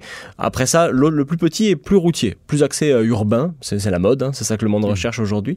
Fait que c'est ces 2 véhicules-là qu'on a vu vraiment. Et toujours chez Ford, une 3e affaire. Mais voyons. Ça finit plus leurs actualités. Et en fait, ils auraient présenté un 3e camion, enfin une camionnette, aux concessionnaires américains, certains concessionnaires très gros. Et dans le fond, ce véhicule-là viendrait se placer sous le Ranger et le F-150 qui existent déjà. On a le F-150 qui est le plus vendu, que tout le monde connaît, on le présente plus. Qui est le plus vendu au Canada depuis je sais pas combien d'années. Là. Et au Québec. Et aussi. Au Québec, depuis, bon. Ça depuis moins d'années, mais aujourd'hui c'est toujours la meilleure. Ah, pas au Québec, on est vert, nous, au Québec, on conduit pas ça, des F-150, il n'y a aucun F-150 au Québec. Bon, on le dira pas trop fort, mais on achète quand même beaucoup d'F-150. Okay. Donc lui, c'est le vent le plus connu. Après ça, en dessous, on a le Ranger, qui lui est plus petit, intermédiaire, mais qui est plus gros qu'avant et plus cher qu'avant. Il y a quelques années, en 2011, on pouvait s'acheter un Ranger pour $14,000 prix de base. Aujourd'hui, un Ranger actuel, c'est au moins $30,000. Donc, c'est plus du tout sur le même segment. C'est mieux équipé, c'est plus cossu, plus beau, etc. Mais il manque aujourd'hui une camionnette un petit peu moins chère et un petit peu plus petite pour cette clientèle-là qui recherchait ça, particulièrement au Québec d'ailleurs. Donc là, il serait sur le point de relancer une troisième camionnette, plus petite encore. Moins chère, et qui serait donc... destiné à quelqu'un qui n'aurait pas besoin d'un gros véhicule, mais qui voudrait quand même une boîte en arrière pour changer de quoi. C'est ça. Ouais. C'est ça aussi qu'on a découvert. Mais qui ne veut pas payer trop cher, qui est prêt à un équipement limité, puis un véhicule juste correct, mais avec une boîte. Absolument. Parce que c'est vrai que le Ranger est rendu à $30,000. Oui, il est beaucoup plus gros aussi qu'avant. Fait que c'est plus tout à fait la même clientèle, puis parfois même un Ranger bien équipé peut arriver au prix d'un F-150, moins équipé qu'un très haut de gamme, mais malgré tout, le monde peut aussi se poser la question. Tu veux nous parler aussi de batterie parce que y a une Américaine qui veut concurrencer Tesla. Oui, c'est GM qui a dévoilé une nouvelle batterie il y a quelques jours, qui s'appelle la Ultium. En tout cas, c'est une batterie qui est supposée pouvoir faire 650 km avec une seule charge. Et donc, avec cette batterie-là, on va pouvoir la mettre de manière modulaire dans plusieurs plateformes différentes. Donc, le but, c'est évidemment d'avoir une batterie pour plusieurs gammes de véhicules. Et on veut concurrencer Tesla, bien entendu, parce que GM pousse vraiment très fort sur les véhicules électriques présentement. Il y a énormément de modèles qui vont sortir dans les mois ou les années à venir. Puis, c'est pas mal le constructeur qui pousse le plus fort, si on accepte Tesla, bien sûr, puisque eux autres, ils ne vivent que de ça. Et parmi les modèles dont on peut parler, il va y avoir une nouvelle Bolt, la EUV, qui sera un peu plus grosse que l'actuelle. L'actuelle, c'est un peu une sous-compacte dans le fond. Là, ce serait une coche plus gros. Donc, elle s'appellerait la EUV. On n'a pas tant d'infos pour l'instant, mais ce serait un multisegment, disons. Après ça, on aurait aussi une camionnette pleine grandeur 100% électrique. Donc, peut-être d'ailleurs que Ford va présenter bientôt aussi un F-150 hybride ou électrique. On n'en est pas certain encore. Mais GM présenterait aussi une grande camionnette électrique. Mais là, il y a un Explorer hybride.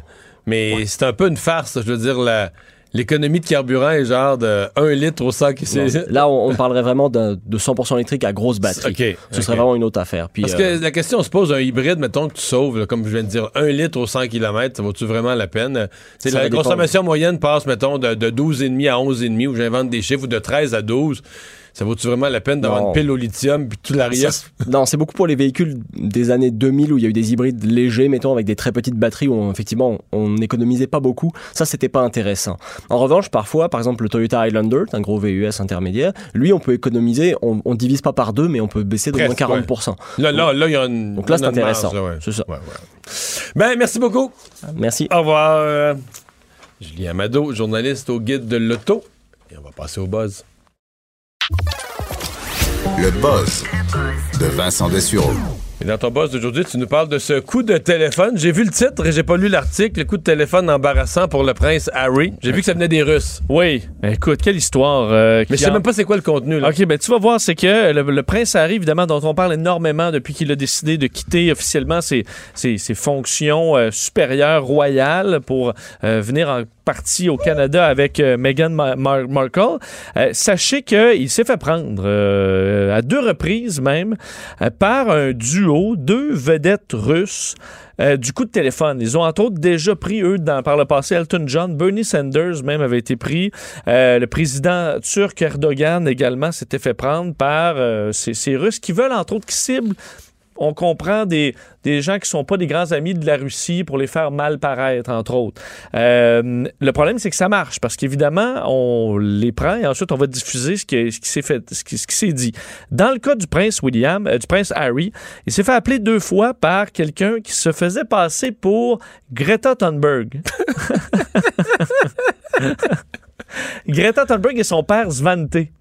Son père est pas mêlé à ça du tout? Ben oui. Mais non. Ben, il... C'est Greta elle-même, son père n'est pas mêlé à ça. Oui, mais dans un téléphone comme ça, ah ouais, il demeure son père quand même. Alors, à deux reprises, on a appelé le Prince Harry disant que c'était pour parler donc avec Greta Thunberg et son père Svante. Le problème, c'est que, écoute, le Prince Harry, là, lui, une fois qu'il parle à Greta, ben, il se livre, hein. Et il se raconte sans aucun problème. Et là, c'est ce qui devient embarrassant, puisqu'il parle, entre autres, de sa nouvelle vie, là, maintenant qu'il a quitté en grande partie là, les cérémonies et son lien avec la famille royale. Trouve d'ailleurs sa vie bien meilleure depuis qu'il a quitté la famille royale. Je peux vous assurer que... C'est épouvantable parce qu'on sait la vérité. C'est là la honte. Là. Ben oui. On sait la vérité à travers un coup de téléphone qui vient des Russes. C'est un travail qu'un journaliste pourrait pas faire. Là. Il dirait juste des mensonges. Là. Exact. Mais là, c'est la vérité parce que Greta, évidemment, tu lui dis la vérité à Greta. Tu mens pas à Greta. Alors, il dit, je peux vous assurer que marier un prince... Est-ce que c'était sûr là-dessus que Justin Trudeau a donné leur juste sur son programme à Greta? J'avoue qu'il a vu de même. Trans Mountain à Greta. Oui, mais il y avait des caméras qui le filmaient, peut-être. Oui. Okay. Bon. Je peux vous assurer que marier un prince ou une princesse ne ressemble pas du tout à ce que l'on croit. Ça inclut plus de choses qu'on ne peut soupçonner. Et puis, vous oubliez que j'ai été dans l'armée pendant 10 ans, donc je suis plus normal que ma famille veut bien imaginer. Ça va. Et cette décision n'était pas la plus facile, mais c'était la bonne pour notre famille, la bonne décision pour protéger mon fils. Tu vois, là, tu parles à une adolescente, là, de... Bon. Je pense qu'il y a beaucoup de gens dans le monde qui peuvent s'identifier à nous respecter, qui voient qu'on met notre famille en priorité. Et là, c'est là que, bon, c'est un peu plus controversé. Il dit, à partir du moment où j'ai trouvé une femme qui était assez forte pour pouvoir défendre ce en quoi nous croyons ensemble, cela les a tellement effrayés, parlant de sa famille, là, qu'ils sont maintenant très en colère, ils veulent se battre et tout ce qu'ils sont en train de faire maintenant, c'est essayer de détruire notre réputation et de nous couler. Okay. Je pense que... Alors, il parle de comment il l'a quitté. Se défend aussi d'avoir utilisé des jets privés, là, expliquant que c'est des raisons de sécurité. Arrête, OK? Il dit... Il n'est pas en train de justifier Greta pour les avions. Arrête ça. Oui, il dit parce que Greta, évidemment, elle l'a questionné sur son jet privé. Prince Harry, qui parle à des humoristes. Deux clowns de la Russie, mais qui pense qu'il se justifie en personne à Greta pour l'utilisation de jets privés. Oui. Elle qui a traversé l'océan en petit bateau. Comme un curé, là. Tu lui demandes de faire la rédemption. Alors, il a dit qu'il fallait faire des choix pour la sécurité de sa famille et tout ça. Et il a parlé de Donald Trump, disant que Donald Trump avait du sang sur les mains. Je pense que le simple fait que Donald Trump pousse l'industrie du charbon en Amérique prouve qu'il a du sang sur les mains. Malheureusement, le monde est dirigé par des gens malsains. Donc, c'est la jeune génération comme toi qui fera toute la différence. Je pense que les gens doivent se réveiller. La seule façon de réveiller les gens, c'est d'avoir des gestes forts. Je vais te faire entendre un extrait de l'appel où on entend donc le Prince Harry parce parler. Parce que là, tout est public. L'appel est... Pas au complet. Et c'est ça qui risque d'être intéressant. Je vais vous faire entendre donc un petit extrait pour vous donner le ton. It's not an easy time and the world is in a troubled place and unfortunately the world is being led by some very sick people. Stop any change from happening, whether it's because of their own bias, whether it's because of the fact that it's going to change the way that they are able to behave themselves, or just because, as I said earlier, because they may be sick. Bon. Et là, c'est ça, c'est que selon, vous comprenez, c'est selon le Daily Mail. Eux aiment ça. D'ailleurs, c'est eux qui ont sorti plein d'extraits, mais c'est quand même vrai. Il semble qu'il y a peut-être d'autres extraits qui s'en viennent sur d'autres sujets. Et là, est-ce qu'il peut y avoir des révélations là-dedans? Parce qu'on voit qu'il c'est un livre ouvert, là, lui. Quand tu dis c'est Greta... Mais maintenant, Greta Thunberg, il connaît tout tant que ça, là. Ben, pas fou, non. Jaser avec, compter sa vie, faire des confidences. Mais entre climato-conscient, là... Climato-sensible. On se fait confiance, à mon avis. On attend d'ailleurs une réaction officielle de la famille royale britannique qui n'en a pas fait encore, mais ça pourrait être malaisant parce qu'il a parlé de Boris Johnson. Tu lui as dit que c'était quelqu'un de cœur, là, entre autres. Alors, il a certains commentaires sur un peu tout le monde. Et il parle de son oncle Andrew aussi. Il parlait 1h30? Ben, ils ont parlé deux fois, au Nouvel An, puis le 22 janvier. Mais c'est pour ça combien de temps ils ont parlé, coudonc? Parce qu'il a parlé le temps de parler de 14 sujets. Lui, il est assis, puis il se confie là, sur sa vie à quelqu'un qui est là. Oh, it's Greta! Là, bon. Alors, c'est surréaliste, ça dépasse tout entendement. c'est sûr que... Mais c'était-tu un gars de 40 ans qui imitait la petite voix de Greta? Je sais pas comment... Parce qu'on entend là, les questions. Oui, on l'entend. On entend aussi, surtout, il y a Svante aussi, là. Mais c'est vrai que j'aurais dû te faire entendre un extrait de Greta, la fausse Greta. Mais c'est ça, c'est très gênant. Bon. C'est très gênant.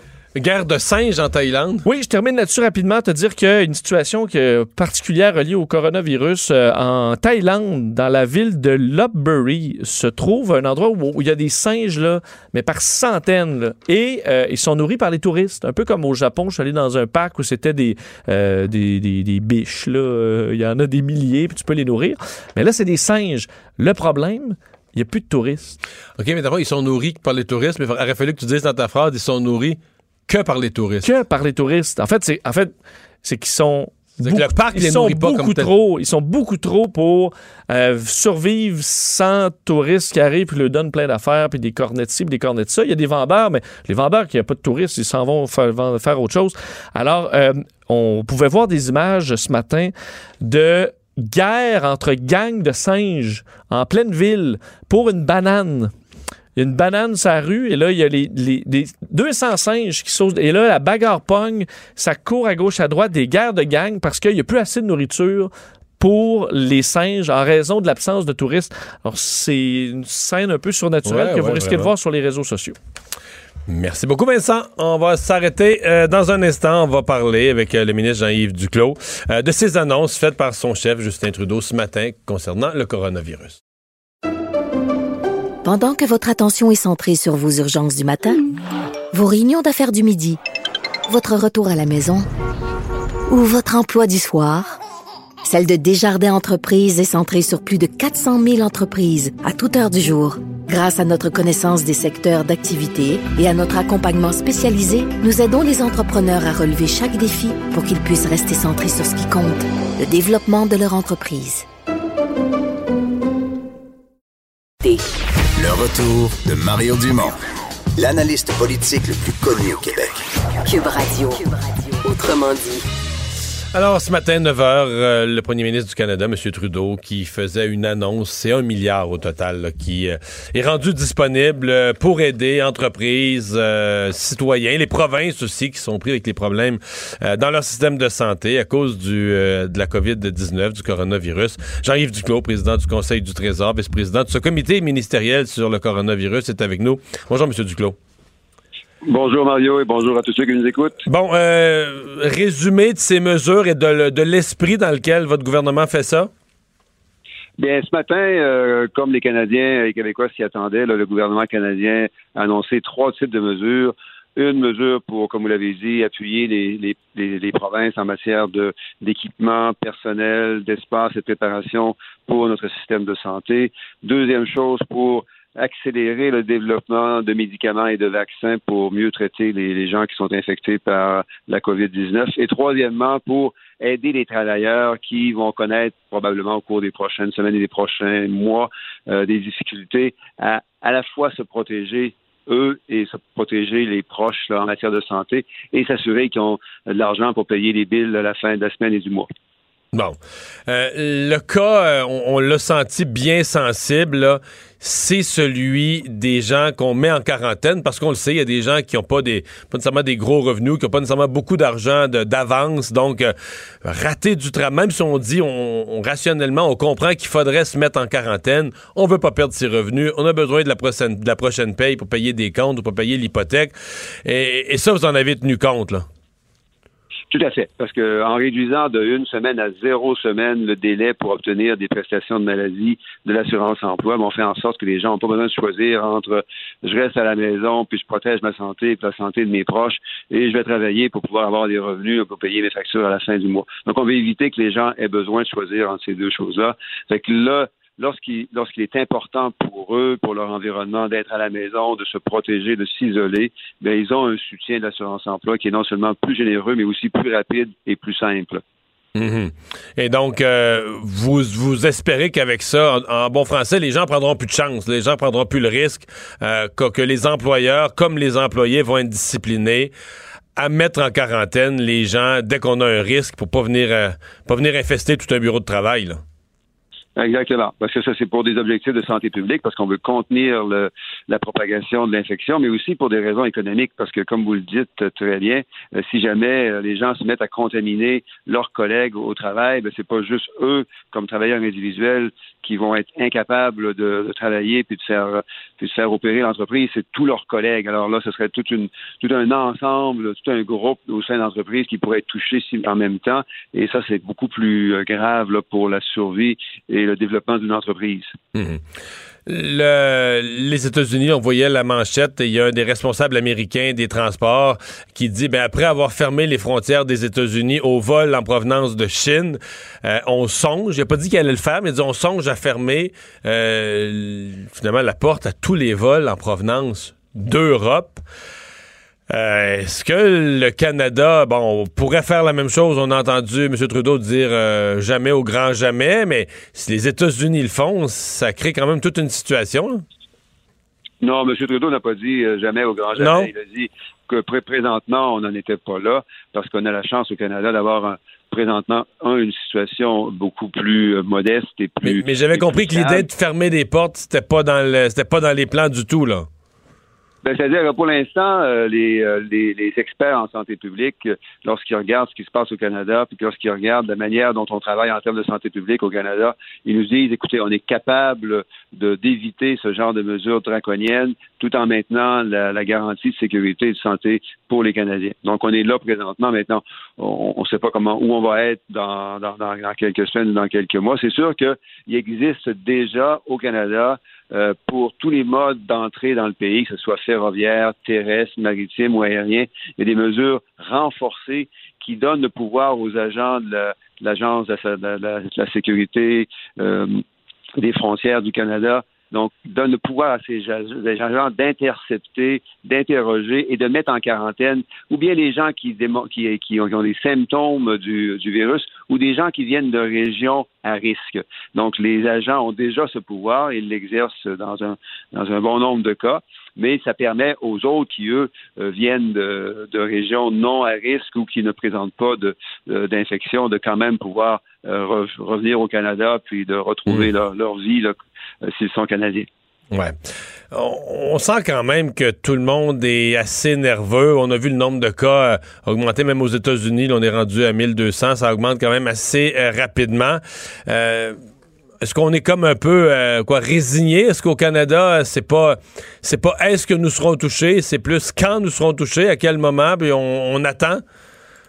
Bon, on est déjà touché un petit peu, là, c'est sûr, c'est modeste par rapport à ce qu'on voit ailleurs dans le monde, puis on est très content de ça, évidemment, mais on veut être aussi très prudent. Et c'est pour ça que les mesures de ce matin et beaucoup d'autres mesures qui ont été annoncées dans les derniers jours et qui vont probablement continuer à être mises en place dans les prochains jours et les prochaines semaines ont comme objectif de réduire absolument le risque de contamination, le risque de propagation du virus. Pour l'instant, ça va bien. Le risque est encore jugé comme étant faible par l'Agence de la santé publique du Canada, mais il faut se préparer à toute éventualité. Avez-vous l'impression que notre voisin du Sud, que le président Trump fait le nécessaire? Bien, on connaît le président Trump, mais moi, je vais plutôt vous parler du Canada parce qu'il y aurait beaucoup à dire, évidemment, sur la façon dont les choses se passent au sud de la frontière. L'avantage qu'on a au Canada et au Québec en particulier, c'est qu'on a un système de santé individuel et public qui est solide. On a un système de santé qui est universel, qui est gratuit, où les gens peuvent aller sans problème d'accès. Au sud de la frontière, là, on a malheureusement des centaines de milliers et même plusieurs millions de gens là, qui sont clandestins, qui ont peur pour toutes sortes de raisons de se rapporter à des hôpitaux ou à des cliniques parce qu'ils ont peur de... Mais il y a un coût, il peut y avoir un coût élevé aussi à juste aller se faire tester. Là. Donc les gens pourraient ne pas aller se faire tester pour une raison d'économie, là. Ben, ça coûte $3,000 aux États-Unis là, pour faire un test du coronavirus. Alors, on comprend là, qu'il y en a plusieurs qui vont éviter de faire le test. Donc, ils vont faire semblant qu'ils ne sont pas infectés puis qu'ils vont infecter une tonne de gens autour d'eux. C'est le risque. Dernière question.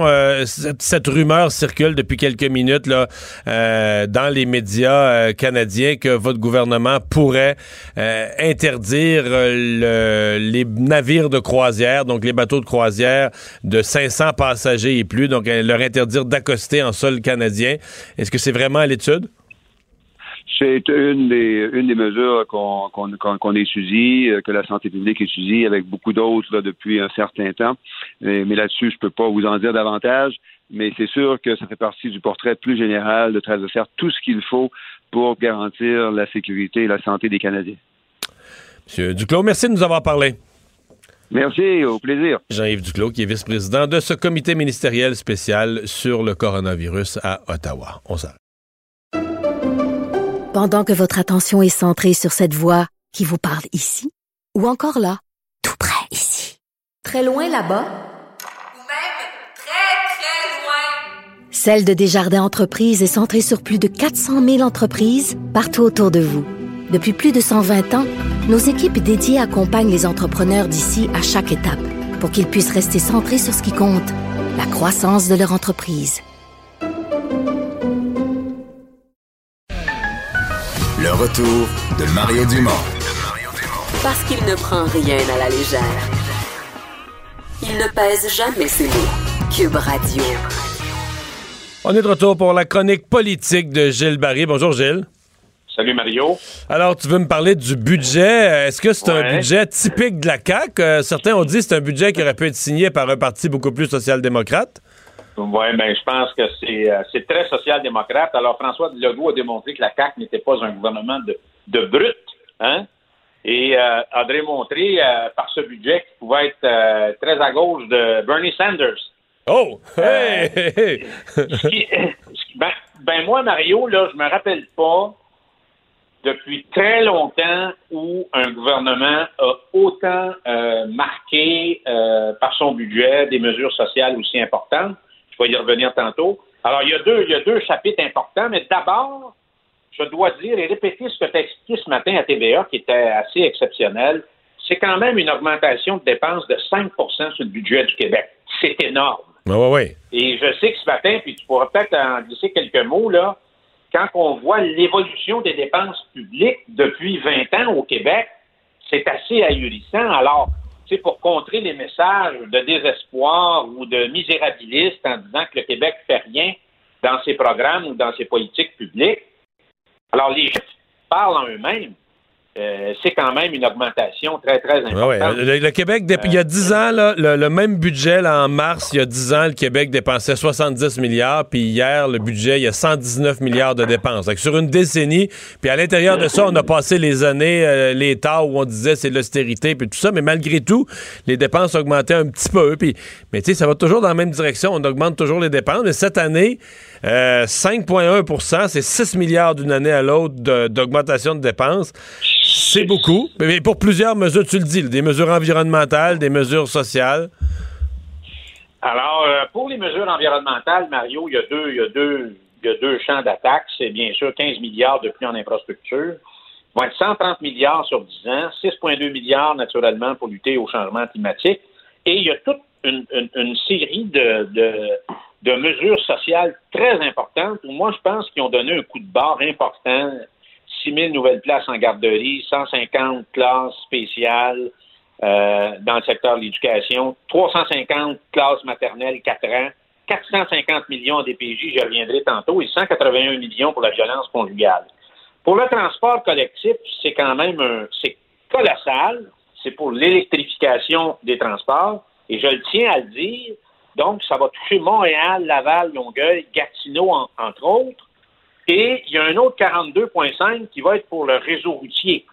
Parce que le Québec, c'est pas juste le centre-ville de Montréal. Donc, c'est un coup de barre important qui est donné en faveur d'une politique beaucoup plus verte et, naturellement, pour combattre les changements climatiques. Et j'ouvre une parenthèse, Mario, sur les régions. Parce que du moment qu'on commence à parler de chemins régionaux et tout ça, on n'en parle pas beaucoup. Il y a une réalité territoriale, Mario, au Québec. Mm-hmm. Et j'ai l'impression que des gens ne sont pas conscients de ça. Il n'y a pas de sensibilité à ça. Et je vais te donner une bonne réponse. J'avais rencontré, moi, le mari de Jane Fonda, Tom Hayden, à l'Assemblée législative à Sacramento. Il m'avait dit, Rouyn-Noranda du Miscamingue, c'est quoi ça? J'ai dit, c'est plus grand que l'État d'Israël. Et c'était vrai. Okay. Alors, parce que lui, bon... Alors, c'est pas... Puis des Rouyn-Noranda du Miscamingue, il y en a beaucoup au Québec. Alors, les gens peuvent-tu comprendre d'abord que le 42 milliards là, qui a été voté hier puis qui a été annoncé par le gouvernement Legault, c'est les gens de toutes les régions du Québec qui vont payer pour les tramways puis les métros pour l'électrification des transports dans les centres urbains. Incluant tous ceux des régions qui n'en auront pas là, puis qui ont besoin d'un véhicule pour se déplacer dans le rural. Mais ils vont payer pareil pour le transport en commun. Exactement. Donc, il y a une réalité qui est encore là, puis on ne la changera pas du jour au lendemain. Alors, il y a une transition qui s'impose, puis on ne la changera pas en 12 mois non plus. Alors, sinon, pourquoi les gens des régions vont contribuer d'une façon fiscale très importante à ce changement-là si on n'est pas capable de répondre à leurs préoccupations et à leurs besoins? Donc, ça, pour moi, c'est très important de tenir ce discours-là et de sensibiliser l'ensemble des Québécois et particulièrement les gens des centres urbains. Bon, le 181 millions, Mario, pour la violence conjugale, je trouve que c'est une excellente nouvelle, c'est gros. Il n'y a jamais eu autant un budget aussi important, aussi soutenu pour cette cause-là au Québec. Moi, je n'ai pas vu ça dans l'histoire des gouvernements du Québec. L'autre morceau important, Mario, c'est la DPJ à 450 millions. Là, j'ai tombé en bas de ma chaise. C'est énorme, là. Parce que moi, je le sais, là, j'étais là, puis j'ai géré ce ministère-là. C'est immensément très gros. C'est majeur, c'est frappant, mais la question, Mario, est-ce que avec l'argent, on peut régler tous les problèmes de la DPJ? La réponse est non. Et si on ne fait pas un changement profond de la structure d'intervention, je l'ai expliqué souvent sur la question de la prise en charge, sur la question de l'imputabilité du thérapeute qui va s'occuper de l'enfant en détresse, on règle rien. Et les fonds du ministère, là, dis-toi une chose, Mario, là, c'est comme des oiseaux qui ont faim. Là, après, l'encre n'est même pas séchée, pour reprendre une vieille parole, une vieille phrase de M. Landry quand il est aux finances, l'encre n'est pas séchée puis l'argent est déjà dépensé. Alors moi, j'espère qu'on va avoir, parce que le rapport de Mme Laurent n'est pas encore déposé, alors j'espère qu'on ne tirera pas 450 millions comme ça, qui va être unique, qui va être vraiment une opportunité qu'on a pour être en mesure de redresser ça et de corriger les erreurs qui ont été faites. Mais si on ne s'attaque pas à la racine du problème, c'est un 450 millions des taxes et des impôts des Québécois qui vont aller, qui n'auront pas d'effet dans le système. Et ça, pour moi, c'est très, très grave. Mm-hmm. Mais j'ai une question pour toi. Est-ce que un budget, donc toi, tu y crois, là, un budget qui marque un virage réel pour l'environnement, un budget social, est-ce que la CAQ n'échappe pas une partie de sa clientèle là, qui a voté CAQ parce qu'ils trouvent que le gouvernement dépense déjà trop, qui veulent qu'on gère plus serré les finances publiques? Est-ce qu'il n'y a pas une partie de sa clientèle que la CAQ est à risque d'échapper? Je pense pas, Mario, parce que les Québécois, dans le fond, là, les gens sont très, très sociaux au Québec. On a une des sociétés les plus sociales de la zone des Amériques, là. En dehors de Cuba puis du Venezuela, là, on est à peu près dans tout. En passant, Mario, le budget de la santé et des services sociaux, là, c'est 45 % de la part du budget de l'État, donc c'est énorme, c'est beaucoup. Puis si tu rajoutes l'éducation, je pense que les gens vont être contents dans la mesure où ça va être bien dépensé puis ça va donner des résultats. Puis je donne l'exemple de la DPJ, c'est frappant. Les gens veulent qu'on arrête de voir dans les journaux partout. Ça, c'est bien. Ça, on n'en peut plus, là. Ça, des codes DPJ des enfants abandonnés, là, on n'en peut plus, ça. Alors, est-ce que les gens... donc, il y a ça. Et l'autre affaire, par contre, Mario, qui est très important, c'est qu'il ne pourra pas se permettre deux budgets de fil comme ça, là. Alors, moi, je pense qu'il faut être très conservateur. La question de la pandémie qui a été annoncée aujourd'hui, on voit comment c'est important, Mario. Peut-être que je voudrais terminer là-dessus, parce que c'est ça qui prend. On n'a pas parlé beaucoup du budget aujourd'hui, là. On a parlé de la pandémie. Oui. Moi, Mario, j'ai eu la chance d'aller à Genève, au siège social de l'Organisation mondiale de la santé. Je suis allé recevoir un prix comme des Amériques, comme le père de la loi sur le tabac. Et il ne faut jamais oublier que l'Organisation mondiale de la santé, c'est une organisation qui est sérieuse, qui est crédible. C'est des gens qui connaissent leur métier. Ils ne sont pas là pour faire de la politique. Ils sont là pour protéger la santé des hommes et des femmes de la planète. Et je te dirais qu'au Québec, l'Organisation de la santé publique a connu une vague de mordants, d'aplomb, avec Jean Rochon, qui a été ministre de la Santé, mais c'est un ancien vice-président de l'Organisation mondiale de la santé. Donc, quand l'Organisation mondiale de la santé parle, quand la santé publique parle au Québec, il faut les écouter, il faut les entendre, puis il faut mettre en application ce qu'ils disent. Je pense qu'on peut aider le système parce que là, il y a un changement de nos habitudes de vie qui s'impose à partir d'aujourd'hui et il va falloir mettre ça en pratique si on veut donner, contribuer à un effort collectif pour enrayer ce problème-là. Ouais. Alors, parce qu'on ne sait pas où ça va nous mener. Tu le sais. Ouais, non, on ne sait pas où ça va arrêter. Ça crée beaucoup d'incertitudes. Merci beaucoup, Gilles. À bientôt. Merci. Bye-bye. Ça en a créé de l'incertitude encore aujourd'hui sur les marchés financiers qui s'est fini moins 6% à New York, moins 4,5% à Toronto. D'ailleurs, dans le langage technique, on commence à parler d'un bear market, là, un marché baissier. Ouais. Probablement que ça n'a pas aidé cette décision de l'OMS aujourd'hui, effectivement, comme le disait Gilles, qui a déclaré pandémie le coronavirus. Effectivement, on est officiellement en situation de pandémie. Sachez que Donald Trump, le président des États-Unis, va s'adresser à la nation à 21h ce soir. Alors, ce qui va tenter une nouvelle fois de rassurer les Américains, ce qu'on verra peut-être un peu plus sérieux dans sa réponse, à voir, alors que la ministre de la Santé, Danielle McCann, a confirmé un 8e cas au Québec du nouveau coronavirus, donc en Mauricie, quelqu'un qui revenait de voyage, alors qu'il y a des annulations, et on voit les courriels rentrent de toutes sortes d'événements qui sont annulés de plus en plus, le principal, les mondiaux de patinage artistique annulés à Montréal, alors c'était prévu du 16 au 22 mars prochain. Et on me dit que tous les magasins ferment dorénavant en Italie, l'Italie vient d'annoncer ça, sauf les pharmacies, et les marchés d'aliments. On vous retrouve demain, 15h.